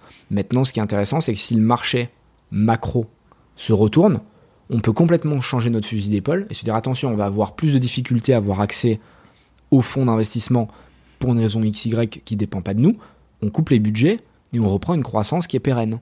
Donc euh, vraiment, c'est euh, le meilleur des deux mondes pour nous parce que euh, on peut utiliser l'ADN startup tant que les levées de fonds nous le permettent. Et le jour où on a besoin d'arrêter parce qu'il y a une crise financière mondiale, ce qui pourrait arriver potentiellement dans les prochaines années, euh, bon bah on se remettra dans un, système un peu plus PME, un peu plus classique. Ton, ta, première année de chiffre d'affaires, c'était combien? On a fait 2 millions la première année. On a fait 2 millions la première année, 10 millions la deuxième. En gros. Et la troisième, tu connais Et la troisième, c'est celle qui est en cours. Bon, j'ai lu, tu l'as écrit dans Forbes, hein. Tu as écrit dans Forbes, euh, enfin, tu n'avais pas écrit, tu en as cité. Euh, levée de fonds, 40-50 euh, millions, je te demande pas de répondre. Et tu prévois un chiffre d'affaires de 30 millions en 2019. Je, je, dis, je dis pas, je, me demande, voilà, c'est pas mal. C'est pas mal, c'est des chiffres, ouais, je sais plus si c'est moi qui l'ai dit ou si ça a été dans Forbes. C'est dans Forbes. Euh, ouais, c'est des chiffres qui sont cool. Bon, l'online, l'offline? Alors j'ai vu, j'ai vu tes équipes tout à l'heure qu'on m'a présenté. Moi, quand j'ai monté le podcast, c'était à peu près 30-70. 30 euh, online, offline, pardon. 30 les magasins sont 10 online. Maintenant, c'est quasiment 50-50. Ouais, ça s'équilibre. Mm. Euh, ça s'équilibre parce que en fait, c'est un choix stratégique qu'on a fait. Au début, on était très online oriented et on était ce qu'on appelle une DNVB, donc une Digital Native Vertical Brand. Mm. Donc, c'est-à-dire qu'on on avait toute la chaîne de valeur intégrée, pas de distributeur, etc. Mais le souci, c'est qu'on a très vite senti, et heureusement qu'on a fait ce move d'aller vers le offline, pour deux raisons. La première raison, c'est qu'on veut mettre le produit à disposition du plus grand nombre et que c'est de la food avec la nourriture. Quoi qu'on dise aujourd'hui, il y a peu de gens proportionnellement. Tu vois, sur 100 personnes, je crois que tu en as 8 qui, euh, qui, sont prêts à acheter de la food aujourd'hui online. Donc tu as quand même 92% du marché à aller taper euh, euh, via le offline. Donc on va pas s'en priver. On veut simplifier la vie des gens. Et donc du coup, c'est en leur mettant à disposition à différents points de contact de leur journée qu'on va le faire. Donc ça, c'était vraiment d'un point de vue pratique, il fallait qu'on le fasse.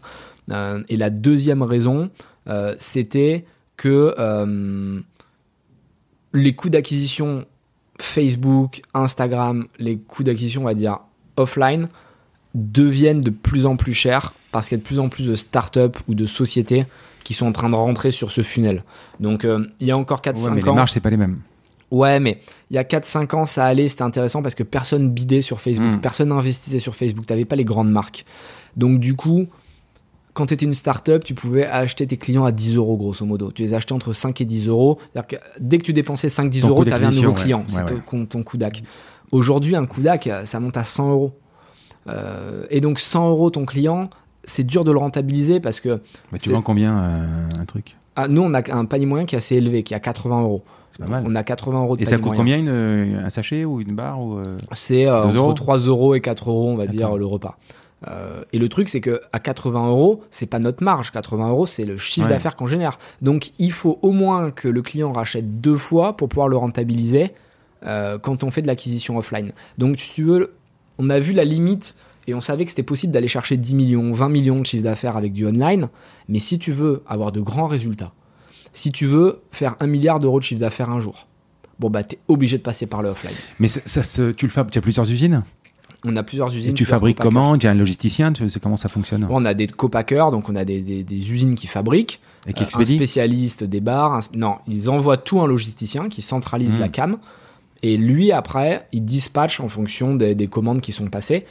On a un logisticien spécialisé dans le B2B, donc pour la, hmm. grande distribution, et un logisticien spécialisé B2C, parce que c'est deux métiers différents et on reçoit. C'est combien de commandes par jour, par exemple? Euh, C'est 1000, euh, 1500 commandes par jour qu'on reçoit. Ok tu fais le point tous les soirs sur ton téléphone, tu regardes Magento et tu, tu te dis, j'ai vendu ça J'essaye de plus le faire. Euh, en fait. Moi, déjà, je suis dans l'e-commerce, déjà, j'essaie de plus le faire non plus parce que je suis très loin de faire 1000 commandes par jour, évidemment. Mais à un moment, tu n'as plus de. Il faut prendre de, du il, vaut mieux, il vaut mieux faire un résumé. Quoi. Ouais, il faut prendre du recul au début.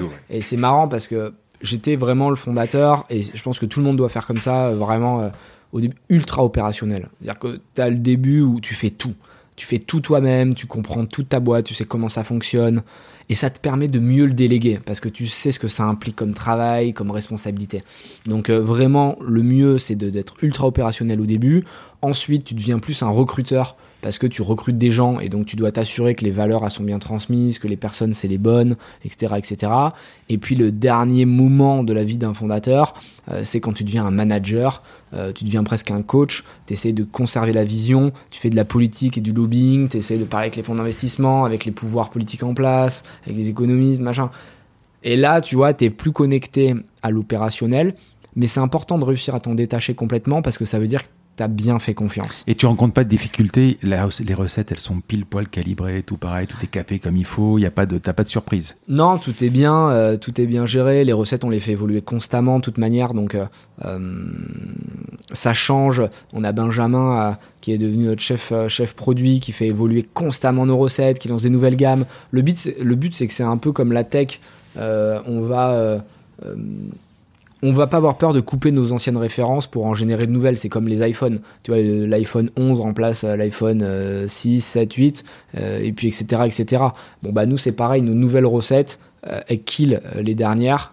enfin les premières, hmm. et, ça nous permet d'avoir des produits qui sont toujours plus performants. Et on recommunique en disant regardez, on a écouté vos feedbacks. Tu, tu vends, tu vends chez Decathlon, Amazon? Pas Decathlon, je crois, parce qu'eux ils font que leurs marques ou des marques. Ils ont un truc comme ça? Non, ils n'ont hmm. pas euh, à ma connaissance. Hmm. Euh, mais on vend dans beaucoup de salles de sport, on vend euh, dans des ultra trails avec des magasins spécialisés, d'escalade, ce genre de choses. On a un gros service, service out of home qui, est, qui est géré par Vivien et Lucas en interne. ils vont déployer aussi dans des points qui sont spécifiques, chez Micromania, ce genre de points, hmm. où, tu vois, par exemple, Micromania, c'est les gamers c'est hyper spécifique pour eux, c'est cohérent parce que quand ils jouent euh, à la console, t'as pas. Moi, j'aimais bien les, jeux vidéo. Quand t'es dans une partie de FIFA ou de je sais pas quoi, t'as pas envie d'arrêter pour aller faire chauffer ta pizza machin. Bah, tu manges une barre de feed, ça te donne tout ce dont t'as besoin et au moins t'es en forme pour tout défoncer quoi. Mais, mais euh, tu parles de côté pratique. Pratique, évidemment, c'est le temps. Mais c'est le poids, ça peut être sympa. Par exemple, je sais pas, quand tu vas marcher, quand tu vas escalader, quand tu vas faire. Euh, c'est bien d'avoir des repas ah bah ouais. On a Mike Horn par exemple euh, dans sa dernière expédition, il mange du feed. Euh, celui qui a monté le. Ouais, Mike Horn c'est le c'est le, le, le, mec là qui est sur M6 euh, qui est ouais il a fait le K2 ouais, et c'est un comment t'appelles ça? C'est un aventurier, ouais. C'est un aventurier. Le mec, il fait que des trucs de l'extrême. À tout moment, il risque sa vie. Et du coup, bon, bah, dans un rapport poids-efficacité, tu peux pas faire mieux que feed. Tu prends un shaker, un shaker avec de la poudre, t'as un sac de 3 kilos, t'as 20 repas dedans.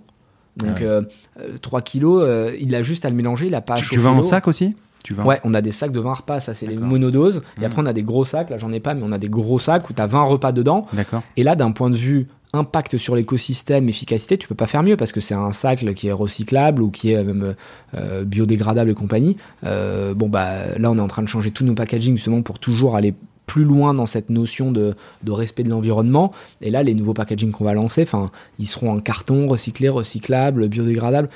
Et tu as 20 repas dedans et tu utilises un shaker que tu jettes pas parce que le shaker, tu le conserves. Donc, même d'un point de vue sustainability, tu vois, planète, euh, tu peux pas faire mieux que feed en fait. Donc je comprends qu'il y a des gens qui gueulent, qui disent ah c'est pas nos habitudes, mais en attendant, d'un point de vue factuel, nutritionnellement parlant, tu peux pas faire mieux, écologiquement parlant, tu peux pas faire mieux, euh, et financièrement parlant, tu peux pas faire mieux. Donc après, oui, il faut juste se poser la question est-ce que. Euh, le défaut de feed aujourd'hui, c'est pas un peu gros? Tu ferais pas une pilule? J'aimerais bien, hein. j'aimerais bien. Euh, si je pouvais, je le ferais. Et on travaille sur. Ça me rappelle les trucs de la NASA. T'as pas, pas, enfin, tu n'as jamais contacté pour être, pour envoyer, je sais pas moi, Thomas Pesquet pour envoyer dans l'espace? Ouais, ils, ont fait du vin dans l'espace il y a pas longtemps.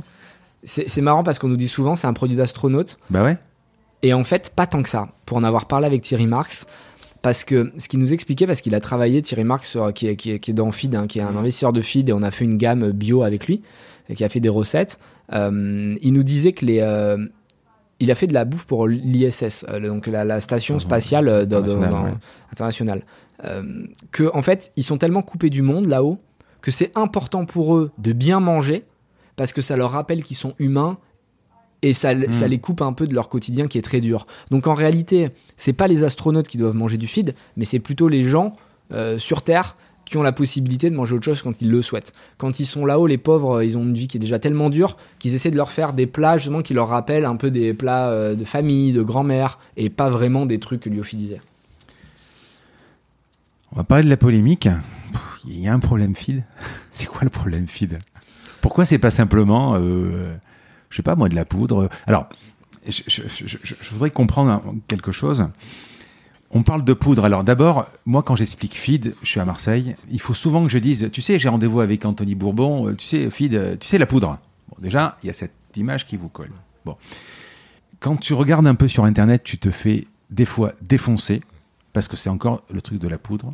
Bon, pour moi, la poudre, je vois pas où est le problème. Alors, en, en tant qu'adulte, moi quand je suis à la bourre, ben, ouais, je peux ouvrir une soupe euh, Knorr. C'est de la poudre quand même. Hein.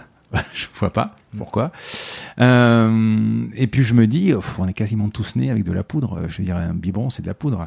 Alors, si l'État disait demain, écoutez les gars, on a un problème de nutrition, il n'y a plus assez de vaches, il y a plus, on va mettre euh, la moitié de la France, on va les obliger à bouffer du feed. Je veux bien qu'il y ait un problème. Bon, mais là, je comprends pas pourquoi il y a un problème. On fait ce qu'on veut. Si moi j'ai pas envie de manger, moi je mange pas par exemple de foie de volaille je vais pas m'obliger à bouffer du foie de volaille. Je vais pas m'obliger à critiquer le foie de volaille. J'en veux, j'en mange. J'aime pas, j'en mange pas. Voilà. Quel est le problème, Fid? Je pense que c'est un problème culturel. Au pays de, de, la bouffe, quoi. Ouais, les gens ont besoin de donner leur avis. Ça, déjà, c'est quelque chose qui m'a toujours étonné. On savait, on s'y attendait. On savait qu'en lançant ce genre de produit, ça allait secouer. C'est pas et on s'en plaint pas. Euh, on aime bien la France, on aime bien notre pays on aime bien quand ça clash un peu et je pense qu'au final c'est même bon pour une startup, c'est ce qui nous a permis d'être aussi connus rapidement. Donc euh, au final c'est un mal pour un bien. Et je pense que les gens ont envie de donner leur avis parce qu'on a tous, on est tous confrontés à ce sujet de la nutrition en fait. Trois fois par jour il faut qu'on mange. Et ça nous est tous arrivé quand même de sauter des repas, ça nous est tous arrivé de nous dire qu'est-ce que je vais encore cuisiner ce soir? Et du coup tout le monde peut juger. Tu vois, si tu fais une startup qui fait de l'intelligence artificielle euh, dans la bio, euh, biodiversité ou la bioéthique, euh, c'est compliqué tu vois, d'avoir un avis dessus. Si t'as pas fait bac plus 9, tu comprends pas. Là, la bouffe, tout le monde a un avis, donc ils se sentent obligés de l'exprimer. Encore une fois, nous, c'est la liberté hein, qui, prime. La liberté de faire ce que tu veux. Donc, tu as un libre arbitre, tu choisis de manger du feed ou pas. Nous, on n'a jamais imposé aux gens de manger du feed. Et ce qui est marrant, c'est que par contre, il y en a qui vont agresser les gens qui mangent du feed. Parfois, on a des clients, nous, sur Twitter ou quoi, qui mettent une photo ou qui est sur Instagram, et qui vont se faire insulter par d'autres gens qui vont leur dire T'es vraiment un pauvre con de manger du feed. Et c'est ça qui est incroyable, c'est-à-dire que d'une, eux, ils veulent pas manger à la rigueur, fine, tu vois, c'est leur vie, mm. c'est leur choix, mais ils vont reprocher aux autres de le faire. Et ça, moi, c'est quelque chose qui me laisse assez dubitatif en réalité, parce que déjà, ça me paraît tellement ubuesque d'aller donner mon avis sur Internet. Moi, perso, ça ne m'est jamais arrivé d'aller écrire un truc euh, de 4 pages, euh, soit très positif, soit très négatif sur Internet. Mais alors d'aller critiquer quelqu'un qui fait autre chose, c'est exactement ce que je disais au début du podcast. Concentrez-vous sur votre propre réussite, concentrez-vous sur l'atteinte de vos objectifs et n'allez pas constamment juger les uns les autres, parce qu'en fait on s'en fout, quoi. Chacun fait ce qu'il veut. Mais en plus, souvent on donne, ils donnent leur opinion là, on leur demande pas. Si tu envoies une enquête de satisfaction, une enquête de satisfaction, et dans, dans, lequel tu vas dire que pensez-vous de feed Avez-vous goûté feed Le mec qui te répond j'aime, j'aime pas, c'est dégueulasse, peu importe. Mais là, sur Internet, en fait, ils vont écrire des trucs, ils ont même pas goûté. Moi, je vois ma, compagne qui a un restaurant. Bon, un restaurant un peu, je fais un peu de pub, mais le café, un peu dans le move. Euh, et de temps en temps, ils font des plats du jour, ils mettent un peu de trucs. Mais dès qu'elle touche la viande, waouh tu vois, elle reçoit des, des postes qu'on va supprimer, hein, mais tu n'as pas toujours le temps de le supprimer. Tu vois une vache, tu vois un abattoir, tu vois un cochon qui est pendu, tu, tu, tu tueur. On te demande rien, quoi. On te demande, t'as pas envie d'en manger, tu n'en manges pas. On te demande rien. Euh, tu donnes ton opinion là où on te la demande pas. Et je pense quand même que c'est plus intéressant. Ils ont envie de créer du buzz eux-mêmes. Euh, je trouve ça incroyable, moi. Mais c'est vrai que c'est difficile cette génération et je pense que ça vient de la génération un peu Instagram, Twitter où tout le monde crache son avis, crache son opinion sans qu'elle soit structurée. Twitter, d'ailleurs, même le président des États-Unis le fait, donc je pense que c'est quand même vachement révélateur. Twitter, c'est vraiment le truc où tu réfléchis pas et tu bombardes une bombe, t'as, je sais pas, 150 caractères ou 200 caractères, j'utilise même pas moi ces réseaux sociaux là, donc je sais mm. même pas comment ça marche. Euh, et c'est de l'immédiateté. Alors qu'avant, tu vois, quand tu écrivais un bouquin, bah, tu te relisais dix fois avant de, le publier, donc tu avais le temps de faire évoluer ta pensée. Là, maintenant, c'est de l'immédiateté, tu bombardes, et c'est vachement dommageable, je pense, pour le long terme, parce que les gens doivent réussir à structurer leur pensée et surtout à raisonner de manière construite. Et au-delà du fait qu'on ne leur demande pas leur avis, les gens vont dire des choses qui sont fausses en fait. Et c'est ça qui est dramatique avec Internet aujourd'hui. C'est que nous, s'ils n'ont pas, mangé, ils l'ont même pas vérifié. Ils l'ont même pas vérifié. Ils n'ont même pas goûté. C'est-à-dire que 90% des gens n'ont pas goûté. Ils n'ont même pas lu l'étiquette et ils disent c'est de la merde, euh, c'est de la merde industrielle euh, synthétique. Alors que rien à voir. Tu vois, et c'est ça qui est fou. C'est-à-dire qu'il y en a qui vont critiquer et dire Fit, c'est de la merde, il faut pas en manger. Je te jure, tu vas sur les, sous nos vidéos, t'en as toujours un ou deux. Nous, maintenant, on les laisse parce qu'ils se font tellement pitié que. ils vont dire Ah, Fit, c'est vraiment de la merde. Et, tu, et donc, tu parles avec eux, on leur dit Mais pourquoi? Et on te dira Il paraît, euh, c'est quelqu'un qui m'a dit je dis, mais est-ce que tu as regardé, tu as retourné l'étiquette Ça peut faire beaucoup de mal aux petites boîtes qui débutent. Ça fait beaucoup de mal. Quoi. Et, euh, et c'est fou. Et vraiment, je veux pas faire l'anti-français parce que mmh. c'est pas mon cas. Euh, et, nous, on a gardé nos bureaux en France, on fabrique en France, et ça nous coûte beaucoup plus cher que si on le faisait ailleurs. Donc, euh, c'est vraiment quelque chose qui nous tient à cœur. Mais il y a qu'en France où on se fait défoncer comme ça. Hein. Euh, à chaque fois qu'on va aux États-Unis ou qu'on va en Angleterre, en Allemagne, tout le monde nous applaudit, nous félicite en disant c'est super ce que vous avez créé. Euh, c'est une boîte au final qui, euh, qui participe à recruter du monde, qui génère de l'économie. on paye beaucoup d'impôts. Donc on est dans. Enfin, tu vois, on, on, génère quelque chose de positif. Et au lieu de nous supporter et nous dire putain il y a une petite boîte avec des jeunes euh, tu vois ils, sont mieux là qu'à déjà vous êtes 80 shit, 80 euh, vous des tours tu vois par exemple. Ouais, on, est même, on est monté à 100 à un moment. Ah bah, 100 personnes qu'on paye qu'on finance. On est mieux là qu'à faire des conneries ou à braquer des voitures tu vois par exemple si je donc hmm. encourage nous à faire plus et encourage tes enfants à faire comme nous à créer des boîtes avec d'autres produits s'ils veulent plutôt qu'à nous descendre quoi. Mais tu as commencé avec de la poudre est-ce que si c'était à refaire, tu aurais refait. Alors, si tu avais eu l'occasion de faire des bars à la place ou des checkers ou quoi, est-ce que tu aurais commencé Parce que c'est la poudre qui t'a collé en fait le, mm. bad buzz. Ouais, mais si tu veux, honnêtement, quoi qu'on quoi qu'on fasse. Si, si tu avais si, si tu avais eu les cinq produits d'un coup, enfin les quatre ou les je cinq. Je sais pas. Tu sais pas? Je sais pas parce que tu vois les gens ils ont besoin de critiquer et, et c'est ce que tu vois sur Twitter. Euh, t'as beau avoir la plus belle femme du monde qui prend une photo, t'as des, des meufs qui sont horribles, tu regardes leur photo de profil, elles vont être horribles et qui vont dire euh, Ah, t'es moche, t'es grosse, à, quelqu'un qui est objectivement magnifique, tu vois. Donc, il euh, n'y a plus de rapport à, à la vérité. dire les gens ne cherchent pas à être vrais, ils cherchent à faire mal. Et donc, quand tu veux faire mal, tu te bases pas sur quelque chose de factuel, tu craches ton venin, tu vois, parce que au final, les gens qui font ça sont très malheureux. Et c'est pour ça qu'il faut toujours relativiser, il faut pas se plaindre, faut pas se dire euh, les gens sont méchants, on s'en fout. Parce qu'en fait, je me mets toujours à la place du pauvre mec ou de la pauvre meuf qui fait ça. Dis quelle vie misérable ils doivent avoir pour aller perdre du temps tous les jours sur Twitter pour insulter les autres. Mais c'est dramatique. Est-ce que hum, euh, enfin, je sais pas moi, Slim Fast, ça t'a pas fait du mal, quoi, euh, en te disant, voilà. Parce que faut, c'est un produit quand même compliqué à expliquer. Super dur à expliquer, surtout en France. Ouais. Tu as raison de le souligner parce que aux US, quand on y va, ils comprennent immédiatement. Au UK, en Angleterre, c'est pareil, parce qu'ils sont dans la bouffe fonctionnelle. C'est-à-dire qu'il y a beaucoup de marques là-bas, pas des repas complets, mais euh, tu vois, qui vont apporter des protéines, d'autres qui vont apporter des lipides, d'autres qui vont apporter un coup de boost. Et ce qu'on appelle des, de la, du food and beverage fonctionnel. Bon, en France, on a moins ça. En France, on est très plaisir. Tu vois, on est très Michel Augustin et c'est une super marque. Euh, on les connaît. Ils nous ont, entre guillemets, un peu. C'était les premiers à avoir un, scale euh, de, produits alimentaires, donc ça a montré que c'était possible, même s'ils ont mis du temps parce qu'à l'époque il n'y avait pas les réseaux sociaux et compagnie, c'était un vrai succès. Mais Michel Augustin, c'est ça, c'est du plaisir, tu vois. Et les marques qui ont bien fonctionné en France, c'est souvent du, euh, du goût avant tout. Non, mais on, a peur du, enfin, je sais pas moi, du soleil vert ou euh, c'est drôle quoi. Le soleil vert où, c'était, euh, c'était, je sais plus. Soylent Green et c'est marrant parce que ça vient de là, hein, le nom de Soylent, notre concurrent, ah ça vient de ce film-là. Et euh, Soylent, pour ceux qui ont pas où ils disent à un moment l'avenir c'est manger de la poudre et, tout ça quoi. Ouais, alors c'est vrai qu'à la fin de ce film c'est un peu spécial parce que on réalise à la fin du film, qui est un film euh, d'anticipation, donc un film de science-fiction. Tu te projettes dans l'avenir et il y a, y, a, euh, y a plus de nourriture sur Terre, donc euh, ils font manger du Soylent, qui est une substance, mais personne, ce qui a, personne ne sait ce qu'il y a à l'intérieur.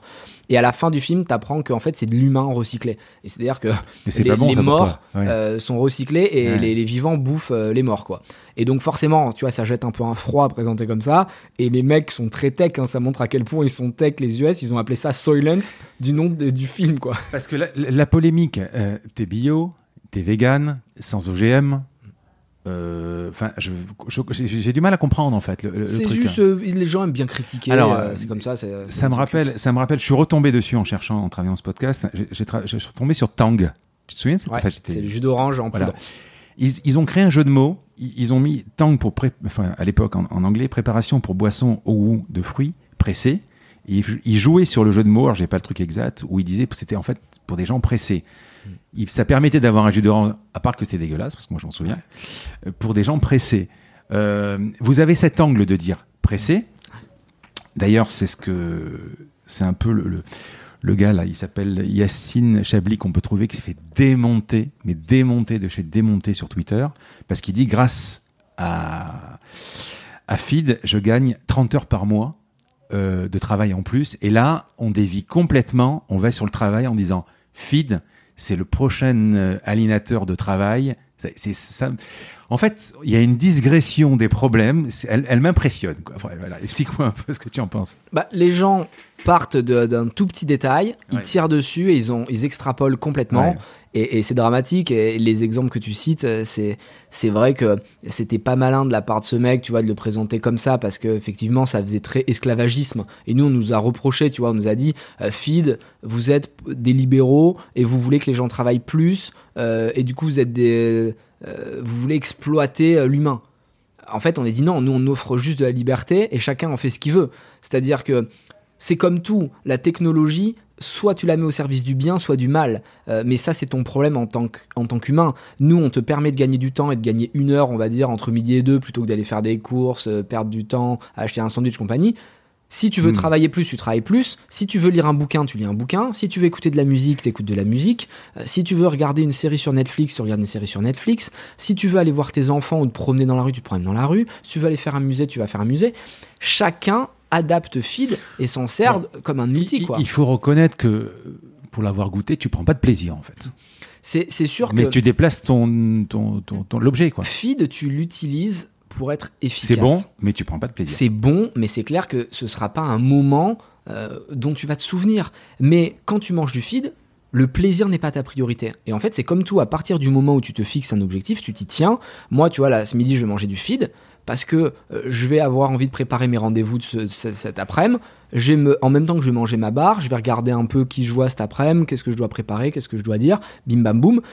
Et, ma finalité, bah, c'est de, bien gérer mon après-midi je vais pas chercher le plaisir comme je vais le faire ce soir, peut-être si je vais au restaurant avec des amis, je vais me mettre autour de la table. En fait, c'est pas le même moment. Et il y a un autre plaisir qu'il faut quand même souligner parce que je pense que c'est quelque chose qui intéresse de plus en plus les gens. C'est le plaisir intellectuel, qui pour moi est super important. Parce que là, on parle du plaisir organoleptique. Alors c'est bien beau, tu vois, l'organoleptique, c'est super égoïste, c'est qu'est-ce que moi, en tant qu'humain, j'ai envie de manger, qu'est-ce que mon palais, il va apprécier. Ok, c'est bien, mais on n'est pas des animaux, tu vois. On n'est pas que des animaux. Euh, euh, on est des humains avec un, cerveau qui est bien fait. Et moi, le plaisir que je trouve à consommer du feed, c'est aussi de me dire que j'ai un impact qui est minimum sur l'écosystème, sur l'environnement qui m'entoure, euh, que je dépense pas beaucoup d'argent et du coup ça me fait plaisir aussi parce que je me dis bah, j'économise et ça va me permettre de faire d'autres projets. Et donc il y a différentes formes de plaisir et ce plaisir de se faire du bien et c'est aussi ce que tu fais quand tu manges des trucs bio là, tu sais des jus un peu hmm. bruts, c'est pas très bon, mais tu le fais parce que c'est bon pour toi. Bah fit c'est pareil, c'est bon pour toi parce que ça t'apporte 100% de tes besoins, c'est super équilibré, tu vas pas avoir de cholestérol, tu vas pas avoir de carence, t'as pas besoin de prendre 25 vitamines à côté parce que t'as tout l'intérieur et ça Mais pourquoi on va avoir ce débat en leur disant euh, je suis désolé mais euh, pourquoi euh, votre pain il est pas de la boulangerie, le, jambon il est pas du boucher du coin, c'est plein de, de nitrates. Euh, ouais, voilà. pourquoi est-ce que on va pas leur chercher des poux?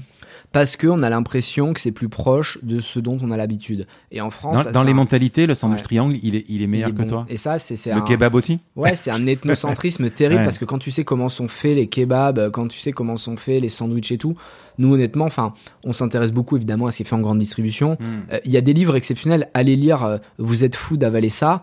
Euh, j'ai plus le nom de l'auteur en tête, mais c'est un mec qui a bossé 20 ans dans la grande distrib, justement avec tous ces. Enfin, vous lisez ça, vous allez flipper quoi. C'est un reportage sur Netflix sur, il y a des reportages sur, la sur la dans que la viande quoi. Mais bien sûr, la viande, les œufs. Euh, il y a des trucs, c'est flippant. Et ce qui est marrant, c'est que les gens et je me demande même si tu vois psychologiquement, c'est pas une manière de se voiler la face sur ce qu'ils font au quotidien, parce que c'est beaucoup plus facile de taper sur feed plutôt que de se remettre soi-même en question, et donc tu vas taper sur feed en disant euh, c'est de la merde industrielle et moi j'ai raison de pas faire ça, pour oublier la réalité de ton assiette en fait. Parce que la réalité de l'assiette des Français, c'est qu'elle est super mauvaise. Les Français, ils ont l'impression qu'ils mangent bien avec leur entrée plat dessert, mais euh, quand tu regardes les chiffres, c'est éloquent comme euh, les, c'est de pire en pire. On passe de moins en moins de temps à table dans tous les cas, donc c'est pour ça mm. qu'une solution comme Feed a, tout son intérêt. Il y a de plus en plus d'obèses, il y a de plus en plus de gens en carence, euh, il y a de plus en plus de gens qui se nourrissent très mal, mais ils ont l'impression qu'il faut continuer à manger comme ça, qu'il faut rien changer, parce que depuis tout petit, on leur explique que c'est normal, on est français, il faut manger comme ça. Et moi, j'invite les gens à se remettre en question. J'invite les gens à regarder des reportages sur Netflix euh, euh, ou à, lire des bouquins et à penser par eux-mêmes, en fait à penser par eux-mêmes et faire attention à tous les lobbies qui ont eu lieu, comme il y a eu le lobby du lait, hein, post-guerre, on avait beaucoup de lait en France, euh, on avait beaucoup de producteurs, il fallait qu'on vende notre lait. Hein. Donc on a dit, bon, bah, hyper malin, hyper intelligent, bravo pour le marketing, buvez du lait chaque matin et on emmène ça dans les écoles. Et donc depuis tout petit, on a l'impression que boire du lait, c'est bon.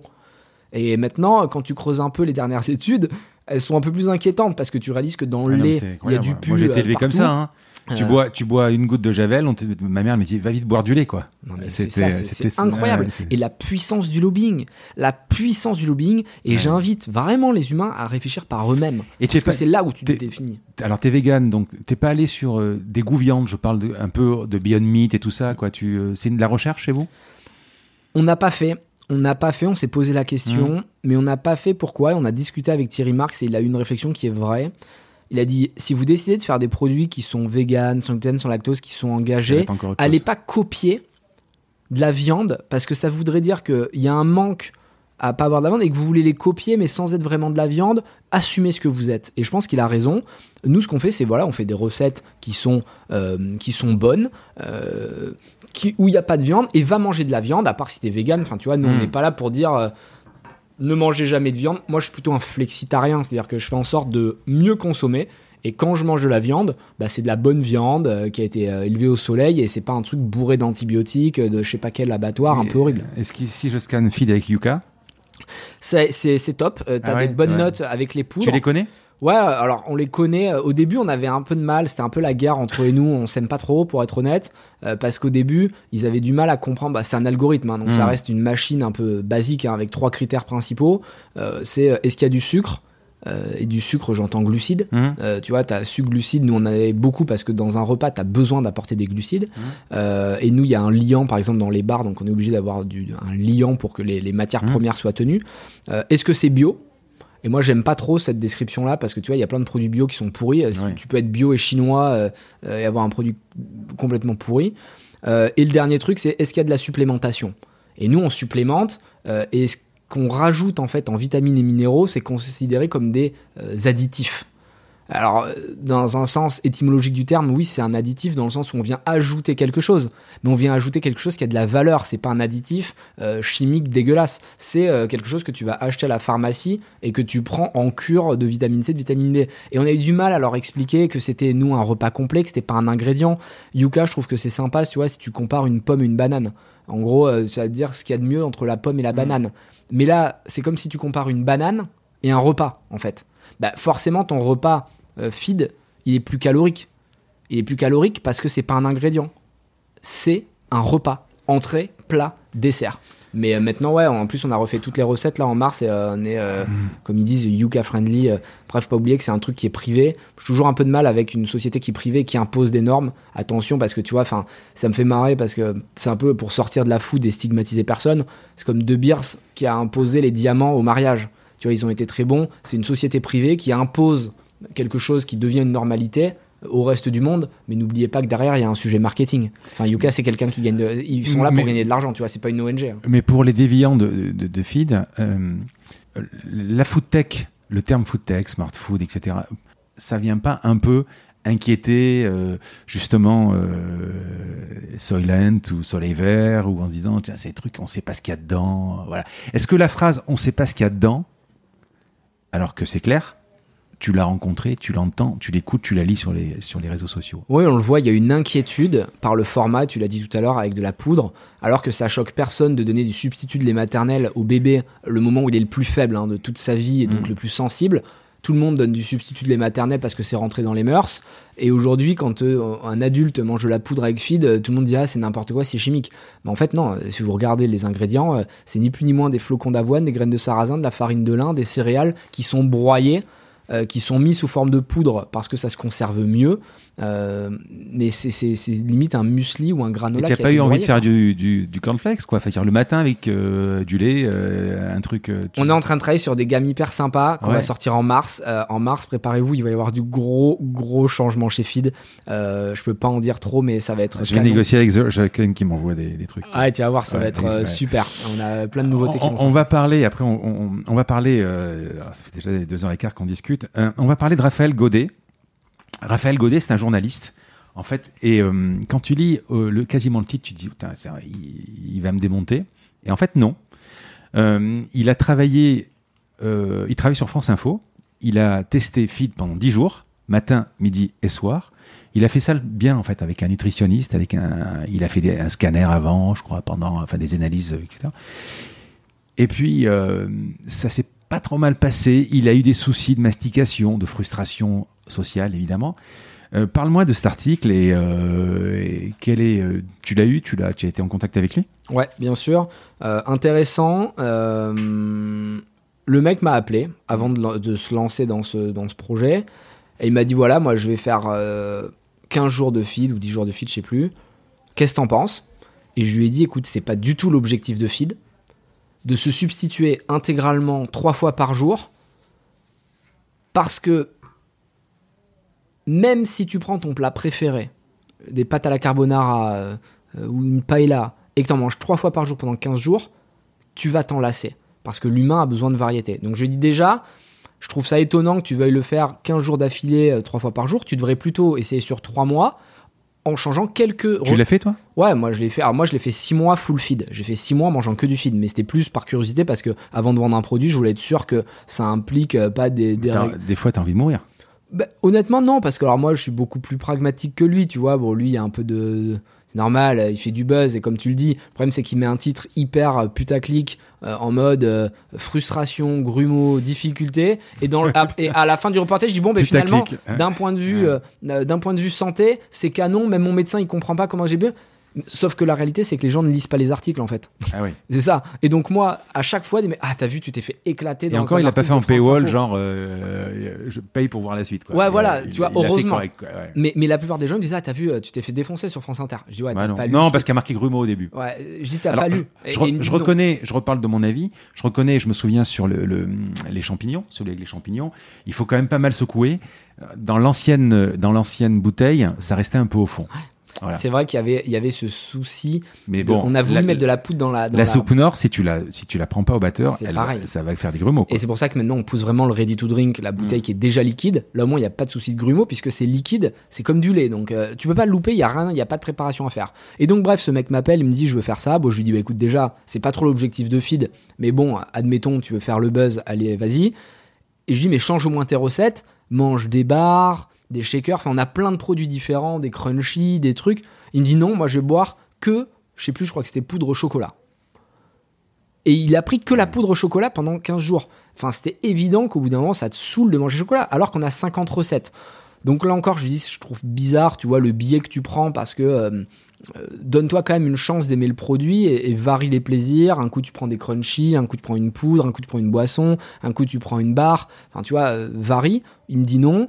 Et puis, c'est vrai qu'après, il fait un article où il est honnête. Donc ça, faut lui reconnaître. Tu vois, à la fin, il reconnaît de manière tu le vois avec ses médicale, quoi. Le, mec, euh, il a fait des prises de sang avant, après. Euh, toutes ses prises de sang se sont améliorées en seulement 10 ou 15 jours. Il a perdu du poids, il a perdu de la graisse et sa masse musculaire a augmenté. Il parle un peu des dents, euh, il faut, on a besoin de mâcher quoi. Ouais, alors ça, euh, c'est de la flûte euh, à 100%. Hmm. Toi, en 6 mois, t'as pas eu ce problème Nous, j'ai pas eu de problème déjà parce que je mangeais des bars et que j'étais intelligent. C'est-à-dire que tu vois, je, je faisais pas que boire de la poudre alors que j'avais des bars à disposition. et le deuxième truc, c'est que n'importe quel médecin dont s'est renseigné, il y a des études qui ont été faites aux États-Unis, une étude de Cambridge qu'on pourra retrouver. il faudrait manger liquide pendant dans 1000 ans pour que l'humain commence à perdre des dents ou avoir les dents qui commencent à se ramollir d'un point de vue euh, génétique. Enfin, tu vois, l'évolution humaine, elle se fait pas sur une génération. Donc, euh, évidemment que euh, il va nous prendre l'exemple des vieux. Il nous dit ouais, les vieux qui mangent liquide, ils perdent leurs dents. Mais ils perdent pas leurs dents à cause de ça, les vieux. Ils perdent leurs dents parce qu'ils sont en fin de vie et qu'il y a plein de critères qui viennent s'ajouter. C'est pas le fait qu'ils mangent liquide qui fait qu'ils perdent leurs dents. Et puis nous, encore une fois, personne ne dit manger du feed liquide trois fois par jour toute votre vie. On vous dit manger normalement quand vous avez le temps et venez manger une ou deux barres de feed ou une ou deux boissons de feed. Enfin, c'est comme si tu disais le fait de sauter deux repas par semaine, parce que c'est pareil, tu mâches pas, donc tu travailles pas euh, plus ta mâchoire quand tu sautes un repas que quand tu bois liquide du feed, va vous faire perdre vos dents. c'est n'importe quoi. C'est juste des arguments un peu bullshit, euh, des rumeurs de rue comme ça, euh, que les, les, détracteurs de feed vont utiliser, mais c'est complètement bidon, quoi. La notoriété, euh, quand je parle de feed, je suis encore, enfin, à Marseille, peut-être pas à Paris, mais je suis encore obligé de, d'expliquer. On me dit ah oui, mais tout le temps, hein, fait 100%. Je dis je vais voir Feed, je vois Anthony. Euh, Feed euh, Alors peut-être le nom est trop générique. Euh, et on me dit ah oui oui la poudre. Voilà. Euh, au niveau de de, de, la notoriété, vous en êtes où Enfin l'awareness ou Ouais, le Warness, ça a bien cartonné. Euh, faut pas oublier qu'on a que 3 ans, même pas. Même pas. Même pas. Janvier? Ouais, en janvier. Donc, on n'a même pas 3 ans. Et on a fait des. C'est fou quand même. Ça a été très très vite. On a quand même fait des campagnes de pub, des campagnes métro et compagnie. Enfin, et on a des, des, on a fait des tests. Ça nous a été demandé par des, des fonds d'investissement avant d'investir chez nous, de Warness justement de, de connaissances de marque. Hmm. Et euh, il y a 60% euh, de personnes dans les grandes villes, donc les villes urbaines, euh, entre 20 et 30 ans, qui citent feed quand on demande une marque de smart food, une marque de meal replacement. Tu sponsorises? Des, gens, des influenceurs, des trucs comme ça Non, enfin, je sais pas. Est-ce qu'on pourrait voir Fit dans un film c'est peut-être déjà arrivé On nous a proposé, mais on n'a pas fait parce que c'est pas assez héroïste. Donc là, on se concentre pour le moment. C'est super cher Ouais, c'est cher, mais c'est surtout que ça convertit pas. C'est-à-dire que c'est pas, tu vois, pour être dans un clip, c'est 20 000 balles, entre 20 et 50 000 balles pour que, je sais pas, un chanteur ait ta, ta bouteille, tu vois, dans un clip. Le souci, c'est quoi Ça te fait de la notoriété, mais personne n'achète après ça. Nous, ce qui nous intéresse, c'est des pubs qui convertissent immédiatement. Euh, parce qu'on a une vision qui est très héroïste. Euh, surtout au début, on est product oriented, il faut que les gens achètent nos produits. Petit à petit, après, tu installes une marque dans l'esprit des gens, et là, tu peux faire quelque chose d'un peu plus marketé, d'un peu plus global. C'est moi qui suis dans le B2B, euh, j'ai pas ce truc-là. Mais c'est vachement cool quand tu marches dans la rue, euh, je sais pas moi, dans, dans, un de tes 40 pays et que tu vois un gars qui, qui bouffe euh, une feed. C'est vachement euh, agréable pour toi. Ouais, c'est top. Les premières fois où, où tu vois tes, tes produits, tu vois tes produits avec des énormes rayons, c'est quand même hyper excitant parce que tu tu réalises que c'est du concret, que le business, il est. Non, mais quand tu vois, je sais pas moi, quand Tim Cook il voit euh, dans le film euh, l'iPhone, c'est con, il doit être content, quoi. Ah ouais, mais c'est clair que c'est toujours une sorte de, même pour les équipes, de, voir la conclusion ah, de travail, euh, c'est quand même super sympa. 40 pays. Qu'est-ce que tu as fait de, des levées de fonds? Tu as recruté, évidemment.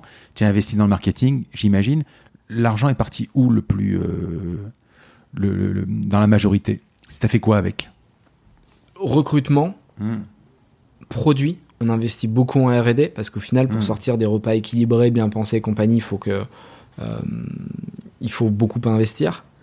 Et marketing. Mais elle est ici la R&D donc tu as un labo On a ici un premier labo dans nos bureaux mm. euh, où on fait nos produits, on va dire, de manière théorique. Mm. Et ensuite, quand on a besoin vraiment de rentrer dans des, des sujets très techniques, on va chez nos copackers parce qu'ils ont des lignes aseptiques, blanches. Euh, c'est vraiment des sacrées machines, tu vois. C'est des trucs qu'on pourrait pas se payer nous, enfin, ou qui aurait pas d'intérêt à, qu'on se paye.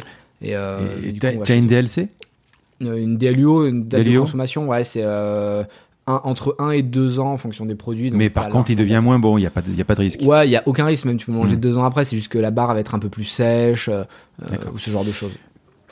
Fit dans 5 ans, dans 10 ans, c'est quoi? C'est vendu C'est une IPO C'est un milliard sur le compte, peut-être? Ouais. Je pense pas. Je pense, j'aurais pas un milliard avec Feed, à titre perso. Mm. Je pense pas. ce sera la prochaine aventure. Mais à titre de la, pour la marque, ce qui est sûr, c'est qu'on va faire quelque chose de très gros. Ça, c'est sûr. Très haut Très haut. Après, est-ce que c'est IPO, vente industrielle? Impossible à le dire et ça ne nous intéresse mmh. pas en fait. À l'heure actuelle, ce qu'on veut, c'est juste se concentrer sur notre produit. On n'est pas là pour vendre. Euh, on veut faire les meilleurs produits possibles et on veut créer quelque chose de puissant. On s'interdit pas, tu vois, de se dire euh, pourquoi on serait pas le futur Danone, euh, le futur euh, Nestlé, futur Pepsi, futur Coca, Unilever, Mars, Otsuka. T'en as un paquet hein, des, grands groupes comme ça industriels qui pour la plupart avaient des produits. Mais tu as été euh, approché déjà Ouais, bah ouais, à mort. on est, euh, enfin, tout le temps. Tout le temps. On tu dis non, tu dis c'est une question d'argent Ça dépend parce que il y en a qui sont très mauvais et je vais pas en citer mmh. pour pas faire d'histoire parce qu'après ils appellent mes LPs, enfin ils appellent mes VC, tu vois, en se plaignant. Euh, les Français, euh, qui sont particulièrement mauvais. Euh, mais il y en a qui sont bons. souvent les, étrangers, les Américains. Quand tu, quand tu parles avec eux, c'est différent, tu vois. Enfin, Soylent, t'as pas approché ou Soylent, on discute, on s'est croisé plusieurs fois à des events. on s'est croisé, au final on fait le même taf, donc on se comprend. Mais il y a des grands groupes, je veux dire, qui sont conscients de ce qui est en train de se passer et qui font pas du bullshit. Euh, et qui ont envie d'investir et d'acheter des marques, de travailler avec elles, et d'autres qui font juste de la flûte sur les réseaux sociaux, qui font de la communication, oui, euh, luttons contre le plastique, euh, ou luttons contre ça, alors que les mecs vendent des bouteilles d'eau, tu vois, depuis je sais pas combien de générations, et que tu trouves leurs bouteilles d'eau dans des taxis aux États-Unis. Moi, les triangles, je les mange sur la route. Est-ce que vous êtes implanté dans les stations-service ouais. Ah ouais, C'est bien. On est dans les stations-service, on a un deal avec Total. Euh, je sais pas si on peut en parler, mais bon, trop tard. Euh, Total. Euh, et ouais, ouais, on... c'est hyper logique parce que bah tu es sur la route, plutôt que d'avoir le sandwich qui pue dans la voiture, qui tombe sur les sièges. en cravate et tu mets une tache d'huile. Chiant. Bah non, tu manges ta barre ou ta boisson et tu es tranquille. Donc partout où il y a de l'intérêt à te simplifier la vie, euh, fidèle, fidèle présent. T'as pas essayé de vendre au kilo? On a essayé à un moment de faire un truc de. Du vrac Ouais, du vrac, mais c'était tellement riche nutritionnellement. Euh, que comme il y avait beaucoup d'air, de changement hmm. d'air et compagnie, que euh, ça avait tendance à, à, tourner un peu, c'était pas hyper efficace, donc euh, non, on n'a pas pu le et, faire. Et tu as des contre-indications? Non. il n'a pas, à part les gens qui sont allergiques de manière très spécifique à certains, certains ingrédients. Par exemple, si tu es allergique au flocon d'avoine, bon, bah, c'est un problème mais on n'a pas de grosses contre-indications. Rapidement, parce qu'on va terminer, je vais terminer par des questions perso. Dis-moi deux, mots sur euh, Feedback, la fondation. Feedback, c'est une fondation qu'on a lancée là il y a quelques mois. On n'a pas communiqué dessus encore hmm. euh, parce qu'on a envie que ce soit hyper authentique et que ce soit vrai. Euh, il y a beaucoup de marques qui lancent des fondations parce que ça fait bien pour défiscaliser. nous, c'est pas pour défiscaliser, on met 1% de notre chiffre d'affaires dedans chaque année, et pas de notre EBITDA, hein, pas de ce qu'on gagne, de notre chiffre d'affaires. Mhm. Donc c'est beaucoup d'argent. Euh, et l'idée, c'était que si on veut faire une marque qui va durer 50, 100, 200 ans, il faut l'inscrire dans des valeurs qui sont très fortes, avec la bonne plateforme dont on parlait tout à l'heure. Et il faut que les gens qui travaillent avec nous comprennent qu'ils sont pas là juste pour vendre des bars ou des bouteilles, mais pour vendre un rêve une ambition qui les dépasse. Et si on est honnête et qu'on le fait bien, ça, les consommateurs vont le ressentir. Et de la même manière, ils n'achèteront pas du feed juste parce que c'est une barre, mais ils achèteront feed pour participer à l'aventure globale. Et cette fondation, elle s'est imposée à nous assez naturellement parce qu'on voulait donner du sens, un maximum de sens à ce qu'on faisait. Et ça nous permet aussi d'être connectés, tu vois, à la réalité parce qu'on rencontre beaucoup de jeunes. L'idée, c'était de pas tomber dans le cliché en se faisant euh, une association où tu vas lutter contre la malnutrition ou un truc comme ça. Euh, on a décidé d'aider des jeunes avec une histoire de vie très compliquée, des situations familiales difficiles, sans argent, mais qui continuent à rêver grand et qui continuent à croire dans leurs rêves. Ça fait écho évidemment à mon histoire personnelle et c'est pour ça qu'on l'a choisi, mmh. parce que c'est quelque chose que moi j'ai envie de, de, de, défendre. et parce qu'on est légitime. C'est-à-dire qu'on a fait un jury avec des personnes écorchées vives. Euh, et du coup, il y a des jeunes qui viennent nous voir avec des situations catastrophiques, mais ils peuvent pas se cacher derrière ça. Et ils peuvent pas nous dire à ah, moi vous vous rendez pas compte j'ai une vie horrible mm. parce que nous on a eu une vie horrible aussi. Donc en fait quand tu me dis ouais j'ai une vie c'est pour ça que je peux arriver je dis arrête ton ton, ton char là. Euh, moi je l'ai eu. Ouais moi je l'ai déjà fait j'ai réussi donc te plains pas. Ok c'est dur on le sait mais nous on va t'aider on va te donner de l'argent, on va te coacher, on va t'ouvrir notre réseau, on va t'aider, on va te propulser. Mais ce qu'on cherche, c'est des gens qui ont la dalle, qui ont faim, qui sont déterminés, qui se plaignent pas. Et c'est pour ça qu'on a lancé ce projet. On a financé déjà deux, euh, super projets qui sont canons. Le premier, c'était cinq filles euh, qui avaient des vies compliquées, toutes différentes, euh, et qui ont décidé de, modifier leur destin et qu'elles allaient franchir, qu'elles allaient escalader les sept plus hauts sommets du monde. et là, elles viennent de franchir le premier, alors que c'est des, nanas, tu vois, qui ont pas, c'est pas leur métier, c'est pas des spécialistes, pas des grandes sportives et on les a aidés, on les a financés, on leur a donné du feed, on les a coachés, on leur a mis des systèmes d'entraînement, de nutrition. C'était euh, hyper canon de les suivre. Elles se sont dépassées.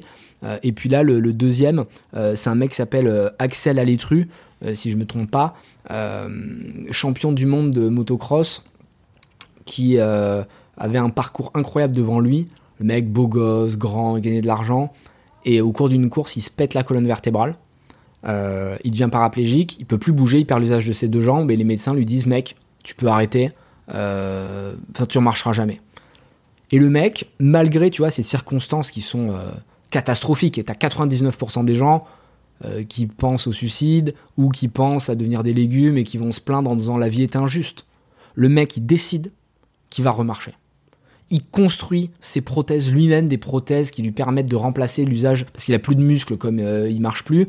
Il se fait des prothèses alors que c'est pas du tout un ingénieur ou quoi. Il se crée ses propres prothèses, il s'entraîne dix fois plus que les autres, il réussit à remarcher. Et le mec vient nous voir en nous disant Moi j'ai un nouveau défi, je veux montrer que tout est possible et je veux gagner le Paris-Dakar. Bah, c'est exactement ce pourquoi on se bat. Alors que tout le monde se serait plaint, se serait placé en victime, aurait pleuré sur son sort tout s'acharne contre lui, la vie s'acharne contre lui, le mec te dit j'ai été chanceux d'avoir cet accident parce que ça m'a permis de devenir une meilleure version de moi-même et je veux montrer l'exemple. Gros respect. Hmm. Gros respect et on est là pour ce genre de personnes, on est là pour les accompagner, on est là pour les financer et là il part en janvier, donc euh, là dans un mois, faire le Paris-Dakar.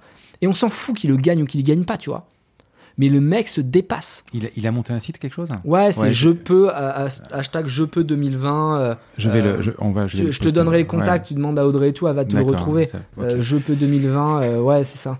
Et c'est exceptionnel parce que putain, mais après, quand tu vois un mec comme ça, et c'est pour ça que c'est très, et pour ça que le give back est important. Parce que quand moi je fais un rendez-vous avec un mec comme ça, ok, je donne de l'argent et je déjà je suis content de le donner parce que ça donne du sens à ce qu'on fait au quotidien et toutes les équipes elles sont fédérées parce qu'il vient parler devant l'équipe, il raconte ça. Enfin, tout le monde, euh, tu vois, se dit putain, on n'est pas là que pour vendre des bars, mais on finance aussi ce genre de projet. Et moi, quand je ferme la porte et que je, le mec se barre, je m'assois, je me dis putain, j'ai pas intérêt à me plaindre, quoi, tu vois. Et même moi, avec mon histoire, où parfois je me dis ouais, j'ai pas de chance, j'ai pas de parents, je suis tout seul. Ouais, mais mec, au moins tu marches. Tu vois, et en fait, ça te rappelle qu'il y a toujours pire, qu'il y a toujours différent, qu'il y a toujours des, et que les mecs, c'est pas pour autant qu'ils vont lâcher. Et que si toi, t'es pas à 1000%, c'est ces mecs-là qui vont prendre ta place. Parce que eux, ils vont pas se plaindre. Ils vont pas attendre que, que ce soit l'État qui leur donne le RSA. Ils vont aller le chercher, le, leur oseille. Et ils vont créer. Et en fait, bah là, ta vie prend une autre, une autre dimension. Et je pense que c'est exactement ce dont on disait tout à l'heure, ce qu'on disait tout à l'heure. Soit tu te plains et la vie est très triste, tu vois, métro, boulot, dodo. Euh, moi, franchement, je me tire une balle. Euh, en mode euh, je suis une fourmi, euh, je me nourris, je mange, je travaille, je dors chez les enfants et après je mourrai à 80 ans, personne m'aimera, tout le monde attendra que je me casse parce que ils attendront l'argent, enfin horrible. Ou alors tu fais de ta vie un film, tu fais des choses exceptionnelles, tu ne te fixes aucune limite et par ta motivation, par ton ambition, tu essaies de, de rayonner un petit peu, tu vois, sur ton entourage. Je, je parle pas de ce gars-là qui c'est particulier, mais ce que tu as fait tout au long de ta vie et juste avant Feed et peut-être même pendant Feed, c'est d'avoir euh, fait à chaque fois, tu as tout remis en question, tu as pris des risques maximal, maximum. Tu ne, tu ne, tout le monde ne peut pas prendre ces risques. Tout le monde n'a pas l'ambition de tout remettre à zéro à chaque fois. C'est ça qui est compliqué. C'est un frein d'ailleurs. Ce qu'il faut faire, c'est. Moi, je suis un peu peureux personnellement. Quoi. Ouais, mais il faut faire des petits changements. Quand il y a une tâche qui est trop dure à faire, c'est euh, classique du management, c'est ce qu'on explique aux équipes. Euh, il faut pas te mettre, tu vois, par exemple, un, un OKR. Un OKR, nous, c'est des objectifs qu'on se fixe, euh, ou un KPI qui soit, euh, bon, bah, faire x2 en chiffre d'affaires. Tu vois, tu te mets faire x2 en chiffre d'affaires, c'est trop gros. Par contre, ce que tu peux te dire, c'est, bah, je vais améliorer mes cohortes financières et mon repeat customer, je vais améliorer un peu mes produits, je vais améliorer un peu mon packaging, je vais améliorer, tu vois, des petits trucs que tu peux facilement faire, et tous ces points mis bout à bout, vont te permettre de faire x2 de chiffre d'affaires. Mais si tu t'étais dit dès le début, je fais x2 de chiffre d'affaires, tu te dis, ah, laisse tomber, c'est pas possible. Et le sport, c'est pareil. Tu vois, quand tu commences le sport, faut pas te dire, ah bah, je vais être comme Schwarzenegger dans 6 mois, parce que ça marchera pas. Par contre, tu peux te dire, bah allez, ce mois-ci, je dois perdre 1 kg. 1 kg, tout le monde peut les perdre. Bah, une fois que tu as perdu ton kilo, tu dis, allez, je le refais. Et puis, ah, bah, je vais essayer de m'entraîner au moins 4 fois par semaine et tenir ce rythme. Et tu te mets des mini-objectifs comme ça, petit à petit. Et c'est comme ça que tu atteins des grandes choses. Faut pas être trop ambitieux, trop gourmand dès le début en disant euh, je vais faire ci, je vais faire ça. Non. Moi, tu vois, quand je dis je vais être milliardaire, je vous donne le point final parce que c'est percutant, ça interpelle, euh, tu vois, c'est un peu putaclic. Mais dans ma tête, j'ai un plan d'action qui est très spécifique, que par des petites tâches d'investissement, j'ai, je sais où je dois placer mon argent dans l'immobilier, où je dois placer mon, et même dans l'immobilier, je segmente. C'est-à-dire que j'ai l'immobilier de papier, l'immobilier physique. Je fais de la pierre et je fais du, papier avec des SCPI. Quand je trade, je vais trader des actions très risquées, des actions pas risquées. Euh, j'ai une catégorisation d'investissement qui est très précise pour m'amener vers ce milliard d'euros. Et quand je fais, quand je, sais que ça va pas tomber du ciel. Le milliard, je vais pas le faire en vendant feed. Même en vendant feed, j'aurais pas un milliard. Mais petit à petit, en réinvestissant intelligemment, je structure mes points et à chaque fois je. Mais t'as perdu T'as perdu souvent Ouais, j'ai perdu, ça m'arrive. Il y a des fois, j'ai perdu beaucoup d'argent. Mais c'est pas grave, en fait. Beaucoup, mais beaucoup? Ouais, ça, ça m'a pu m'arriver de faire des, des, des, erreurs quand j'étais jeune. Surtout quand j'étais jeune, parce que quand j'étais jeune, j'étais un peu, un peu tête en l'air. Pas tête en l'air, mais tu vois, j'étais un peu faux follet. Je faisais trop confiance aux gens, je fonçais, je faisais pas les bons business. Et c'est pour ça que maintenant, je suis structuré. Et il ne faut pas être impatient. C'est super important de, de, de parler de ça, parce que surtout dans la nouvelle génération, les gens sont impatients, ils veulent tout avoir tout de suite. Alors qu'en réalité, il faut être patient, ça prend du temps de réussir, et tu réussis de grands objectifs euh, qu'en étant structuré. Et il faut pas croire que, contrairement à ce que euh, tu, vois sur les réseaux sociaux, euh, sur les réseaux sociaux, il suffit que tu montres trois fois ton cul sur Insta pour avoir des millions de followers. Ouais, mais ça, ça marche pas, c'est en train de s'éteindre, plus personne n'y croit. Tu vois, ce qu'il faut, c'est faire de la structure, avoir une vie qui est bien établie, t'entourer des bonnes personnes, c'est super important d'être avec les bonnes personnes. Si t'es pas avec les bonnes personnes, tu peux pas y arriver. Il te faut des gens qui t'apportent du maintien, qui t'apportent une vision, qui croient en toi, qui vont dans le bon sens. Faut fuir les gens pathogènes. Tu vois, les gens qui sont là, euh, ah mais ça marchera pas, ah non j'y crois pas. Des gens qui te poussent, qui voient le meilleur. Il faut pas des gens qui sont là pour faire de la flagornerie, tu vois. Hmm. Mais il faut des gens qui. Mais tu es pas le genre à tu es le genre à les éliminer. Ouais, ah ouais, ouais, moi je les coupe direct. Quelqu'un qui est pathogène, je perds même pas 5 minutes. C'est-à-dire que souvent on me reproche d'être trop direct. Hmm. Moi j'ai pas besoin de parler une demi-heure avec quelqu'un. Je parle 5 minutes avec, je sais direct s'il est intéressant ou pas. Et quand je dis intéressant, c'est pas que je veux l'utiliser comme un outil, mais un humain doit m'apporter quelque chose. Et quand je dis doit m'apporter, c'est pas de l'argent, mais il doit m'apporter une discussion, il doit me faire rire, il doit me faire découvrir quelque chose que je connais pas, euh, où il doit, il doit me pousser dans mes retranchements. Moi, j'adore faire des dîners. J'ai, j'ai la chance de rencontrer des gens qui sont euh, pour la plupart du temps passionnants. Et, parfois, ils me remettent en question. Tu vois, le dernier, au bal, il se reconnaîtra, euh, le CEO de Chefing. On a fait un dîner ensemble l'autre jour. Moi, tout le monde a toujours tendance à dire Anto, c'est incroyable, machin. Et lui m'a dit Anto, je pense que là, tu dois remettre un coup de pression parce que tu tombes un peu dans ta zone de confort. Euh, oublie pas que tu es là pour tout niquer, tu vois. Et, et, et, boum, il vient me rentrer dedans. Et c'est ça, mais c'est important parce que c'est positif, tu vois, il y a un bon fond. Hier, avec euh, Philippe Bloch, que j'ai interviewé, il parle de Bernard Darty, le patron de, fondateur de Darty. Il, dit une phrase, je sais pas exactement, mais il dit c'est quand tout va bien qu'il faut tout changer. Ouais. C'est ça. Je suis complètement d'accord et hmm. c'est marrant que tu en parles parce que euh, je sais pas si tu es au courant, mais là on est en train de tout changer, packaging, recettes alors que tout va bien. Et tout le monde nous dit, mais pourquoi vous faites ça Même les fonds d'investissement qui sont comme ça, parce qu'ils disent, attends, t'as quand même une recette qui est, qui est bien, les packaging blancs, tout le monde les connaît, il y a une belle notoriété. Je dis, mais c'est pour ça qu'il faut changer, parce que si tu restes assis sur ton truc de confort, hmm. tu ne crées pas quelque chose. Et là, les nouveaux packaging qu'on va lancer en mars, c'est de la folie. C'est la première fois qu'une marque va raconter une histoire comme ça. On sort complètement du produit. Ça va être ultra inspirant. On va le lier à notre histoire. C'est un gros pari. Peut-être que ça va pas marcher. Peut-être que ça va exploser et que ça va devenir euh, un classique dans les écoles de commerce. c'est ton caractère. Mais c'est comme ça, il faut hmm. tenter, il faut pas avoir peur. Et si on plante, bah, c'est pas grave, on changera le packaging. Allez, on va terminer par quelques questions, euh, réponses presque euh, brèves, perso. C'est quoi le meilleur, le meilleur conseil qu'on t'ait jamais donné? Euh, Je te pose pas le pire parce que le pire tu l'as pas suivi, certainement pas. Voilà, mais le meilleur. Mais honnêtement, il y a peu de gens qui m'ont donné des conseils. Donc c'est. T'as pas des mentors? Non, j'ai zéro mentor. Euh, j'ai euh, j'ai pas d'adultes pas des mecs que tu admires des euh, adultes tu vois parce que pour moi je suis encore un enfant tu vois j'ai oublié que j'avais 30 ans mais comme j'ai pas de famille j'ai pas de tu admires personne vraiment? Honnêtement, non. C'est très bizarre et c'est pas du tout que j'ai la grossesse. En fait, tu as envie de devenir qui? Tu as envie de devenir Anthony Bourbon? Moi, j'ai envie d'être moi. En fait, tu vois, j'ai toujours du mal avec des gens que je vais dans leur chambre, un peu moins à notre âge, mais souvent quand j'étais jeune, il y avait des gens qui avaient des posters de mecs. c'est Johnny Hallyday, d'autres c'est un rocker, d'autres Rambo il dit je, rêve sa vie, c'est exceptionnel. Mais en fait, moi je me suis toujours concentré sur ma vie et honnêtement, alors ça c'est pas du tout prétentieux, mais je n'échangerai ma vie pour rien au monde. Un peu comme le disait euh, Axel, euh, le paraplégique dont on parlait tout à mmh. l'heure et qui veut faire le Dakar. Il a dit Moi, j'échangerai ma vie pour rien au monde. Et les gens, ils comprennent pas. Mais en fait, moi, je, je, suis content d'avoir eu mes moments de faiblesse, je suis content d'avoir fait mes erreurs, je les assume à 1000%. Euh, et le, futur, j'espère, me donnera raison. Donc, non, j'admire personne. En fait, j'essaie de m'admirer moi.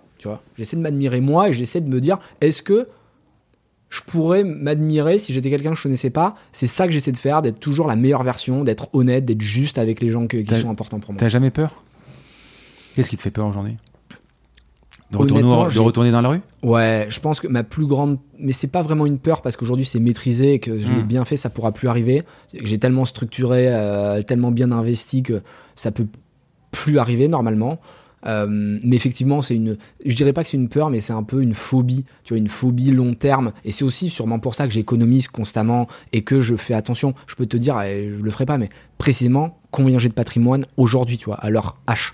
Euh, à, 5000 euros près, tu vois, quasiment d'erreur. Alors un jour, je pourrais plus le faire parce que quand tu commences à avoir euh, plus de 100 millions, ça évolue tellement vite que c'est compliqué. Mais aujourd'hui, avec des placements quand même sont assez diversifié sur des grosses sommes, j'arrive à savoir combien j'ai de patrimoine. Tu penses que tu auras un jour le melon? Non, je pense pas. Parce tu as peur de ça?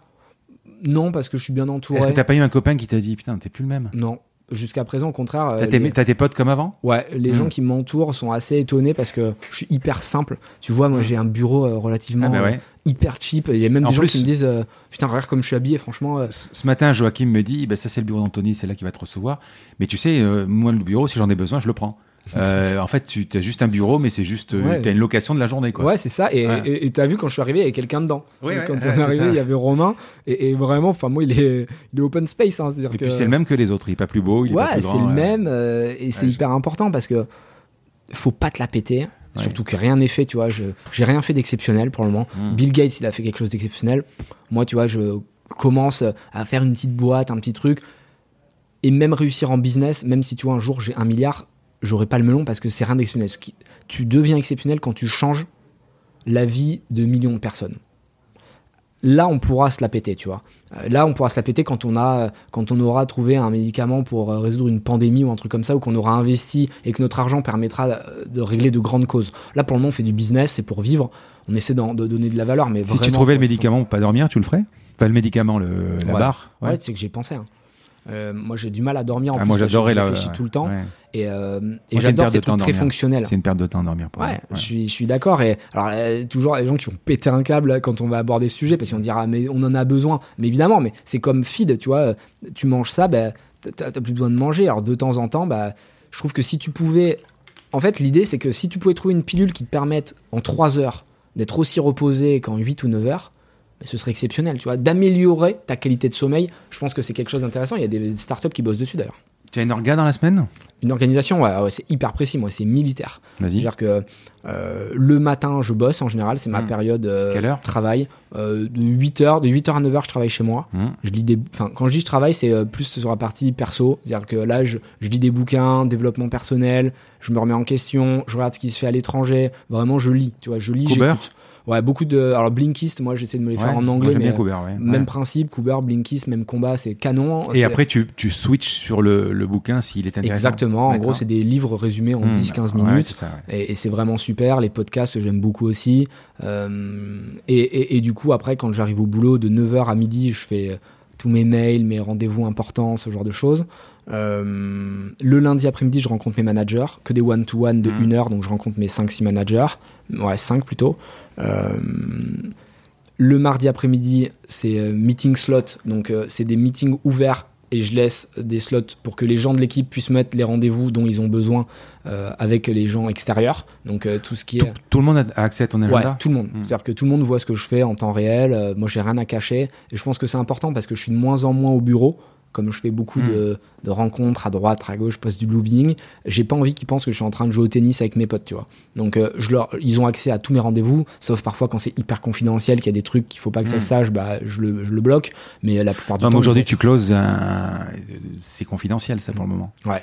Donc ça, tu restes. euh, Ouais, ouais enfin l'équipe le sait. D'accord. L'équipe est au courant. L'équipe est toujours au courant de ce qui se passe. Euh, moi, je leur cache pas les choses. Quand ça va bien, je le dis. Quand ça va pas, je le dis pas. Enfin, je le dis, pardon. Mmh. C'est-à-dire que je le dis. Je dis tout ce qui se passe. Et c'est important parce qu'ils savent qu'on peut nous faire confiance. Euh, S'il y a un sujet, je, je, disclose ça, on fait un point tout, une fois par mois avec toute l'équipe, un kick-off meeting, meeting, et puis euh, on dit bon voilà, là on a un problème, il va falloir qu'on le, qu le, résolve. Quoi. Tu pars à quelle heure le soir? Ça dépend, ça a vachement évolué. Au début c'était 22h30. Ah oui. Au début c'était vraiment hardcore, hardcore. Euh, après, Mais quand tu rentres, tu coupes? Non. Ah, non. Ah non, au début, euh, je coupais jamais. Mais même ce soir, tu rentres, tu coupes, tu coupes Ce soir, je coupe maintenant. Maintenant, je coupe parce que j'ai la, la, chance d'avoir structuré une équipe qui me permet de pouvoir me libérer l'esprit et c'est super important parce mmh. que maintenant, mon rôle, c'est d'avoir une vision, de poser des valeurs et c'est important que je déconnecte de temps en temps pour vraiment avoir les idées fraîches. Et au début, comme c'était que de l'exécution, honnêtement, mais c'était un truc de ouf, c'était une maladie. Et, et, et, en, et en patron, tu gueules ou t'as pas besoin? Non, je gueule pas trop, franchement. Mmh. Je gueule pas trop. Faudrait demander, euh, demandera à Joachim, on ouais. verra. Mais non, je gueule pas. Je trouve que je suis assez. Euh, J'essaie toujours d'être très juste. Ouais. Donc quand ça va pas, je mets de la pression. Tu vois, euh, je suis là pour réveiller les troupes aussi. Parfois, tu vois, quand on s'embourgeoise un peu, je peux arriver en petit meeting et mettre une petite bombe. Tu vois, je peux euh, secouer un peu le bordel. Parce que, euh, justement, quand je vois des vrais gens, des, des, vraies personnalités qui souffrent, tu vois, comme Axel, là, que j'ai rencontré il y a pas longtemps, qui me raconte qu'il a perdu l'usage de ses deux jambes mais qui se plaint pas et qu'après moi j'ai des échos tu vois et qu'on me dit euh, ouais il y en a qui trouvent que c'est un peu dur en ce moment c'est pas facile je débarque en réunion j'ai les gars enfin arrêtez quoi vous plaignez pas je viens de voir un mec il a plus de jambes enfin euh, et il a il, a il a le sourire plus que vous on n'a pas le droit de se plaindre. Donc c'est vrai que parfois je mets des petits coups de jus, mais honnêtement tout le monde est super indépendant, tout le monde est super construit et c'est on a une équipe de ouf. Honnêtement on a une équipe de dingue. Inbox zéro? Ouais ça clair. Ouais, ça Inbox zéro pas. tous les soirs ça m'étonne pas. Allez, on, on, on, termine. Le podcast s'appelle La combinaison. Et, et, puis, je voudrais savoir, donc, finalement, la, la, combinaison pour devenir Anthony Bourbon, c'est plutôt quoi Du travail? Alors, on n'a pas parlé de TTC, ouais. donc j'ai beaucoup aimé ça. Je, je, le dis pour toi. TTC, c'est travail, talent, chance. Exact. Bon. Donc, pour devenir Anthony Bourbon, c'est quoi? Du travail, du talent, des opportunités saisies, ouais. de la chance, de la résilience? De la persévérance ou, ou le tout Voilà, total. Hein. Là, franchement, tous ceux que tu donnes, c'est tout match. C'est tout match, quoi. Ouais, c'est euh, c'est l'intégralité. La totale, ouais. C'est la totale et, mmh. et tous les adjectifs que tu as utilisés, ils sont, ils sont super importants. S'il devait en rester qu'un, tu vois, si on devait en sélectionner que un ou deux, ce serait la détermination et la résilience.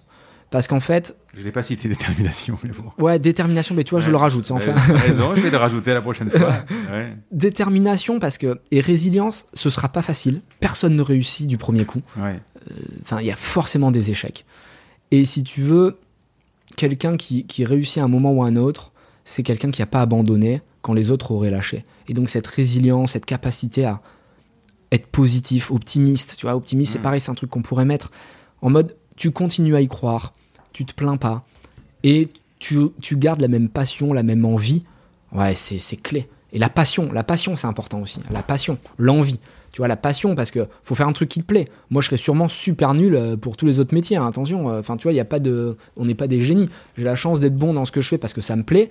Mais euh, si j'avais fait n'importe quel autre job, j'aurais sûrement été euh, hyper mauvais. Donc, il faut trouver le milieu où vous vous épanouissez, le milieu où vous êtes incroyable. Il y a forcément un, point où vous êtes incroyable. Il y en a, ça va être euh, le milieu de, l'art, d'autres, ça va être les maths, d'autres, ça va être euh, l'éloquence, d'autres, ça va être euh, l'écriture, d'autres, ça va être la chanson, d'autres, ça va être l'énergie transmise, d'autres, ça va être le travail. Enfin, on a tous un truc où on est très bon. Trouvez cette spécificité et vous tirez dessus à 1000%. Et là, vous vous concentrez il n'y a aucune raison que ça marche pas. C'est quasiment le podcast le plus long qu'on ait fait. C'était du concentré d'intelligence, de, de, clairvoyance. J'ai énormément apprécié ce podcast. Vraiment, j'ai pas vu le temps passer. Je me suis régalé, Anthony. Moi Mais euh, vraiment, merci beaucoup. Merci à toi. Un grand merci à tous d'avoir écouté cet épisode jusqu'ici. J'espère que cette conversation vous a plu. Parlez de ce podcast à vos amis ou à vos collègues de bureau, partagez-le le plus possible. Abonnez-vous en cliquant sur le petit bouton s'abonner dans votre application mobile ou sur euh, votre ordinateur. Ainsi, vous serez averti dès qu'un nouvel épisode est en ligne. Je sillonne la France pour vous proposer de nouveaux invités. C'est vraiment beaucoup beaucoup de travail. Ce n'est pas mon métier, vous l'avez peut-être compris. C'est une passion que je pratique en dehors de mon job. Si vous avez apprécié cet épisode, dites-le moi avec des étoiles, 5 de préférence sur Apple Podcast, anciennement iTunes, et d'y ajouter un gentil commentaire, ça me fera plaisir. Ça me permettra également de remonter dans les classements. Et puis si vous n'êtes pas Apple, c'est pas grave, parlez-en autour de vous, partagez sur les réseaux sociaux, c'est prévu sur votre application de podcast préférée. Enfin, vous pouvez vous abonner sur lacombinaison.fr pour être averti dès qu'un nouvel épisode est en ligne. Je suis Frédéric Azoulay N'hésitez pas à me faire remonter vos remarques, vos questions, mais aussi des invités que vous aimeriez entendre. Je vous dis à bientôt.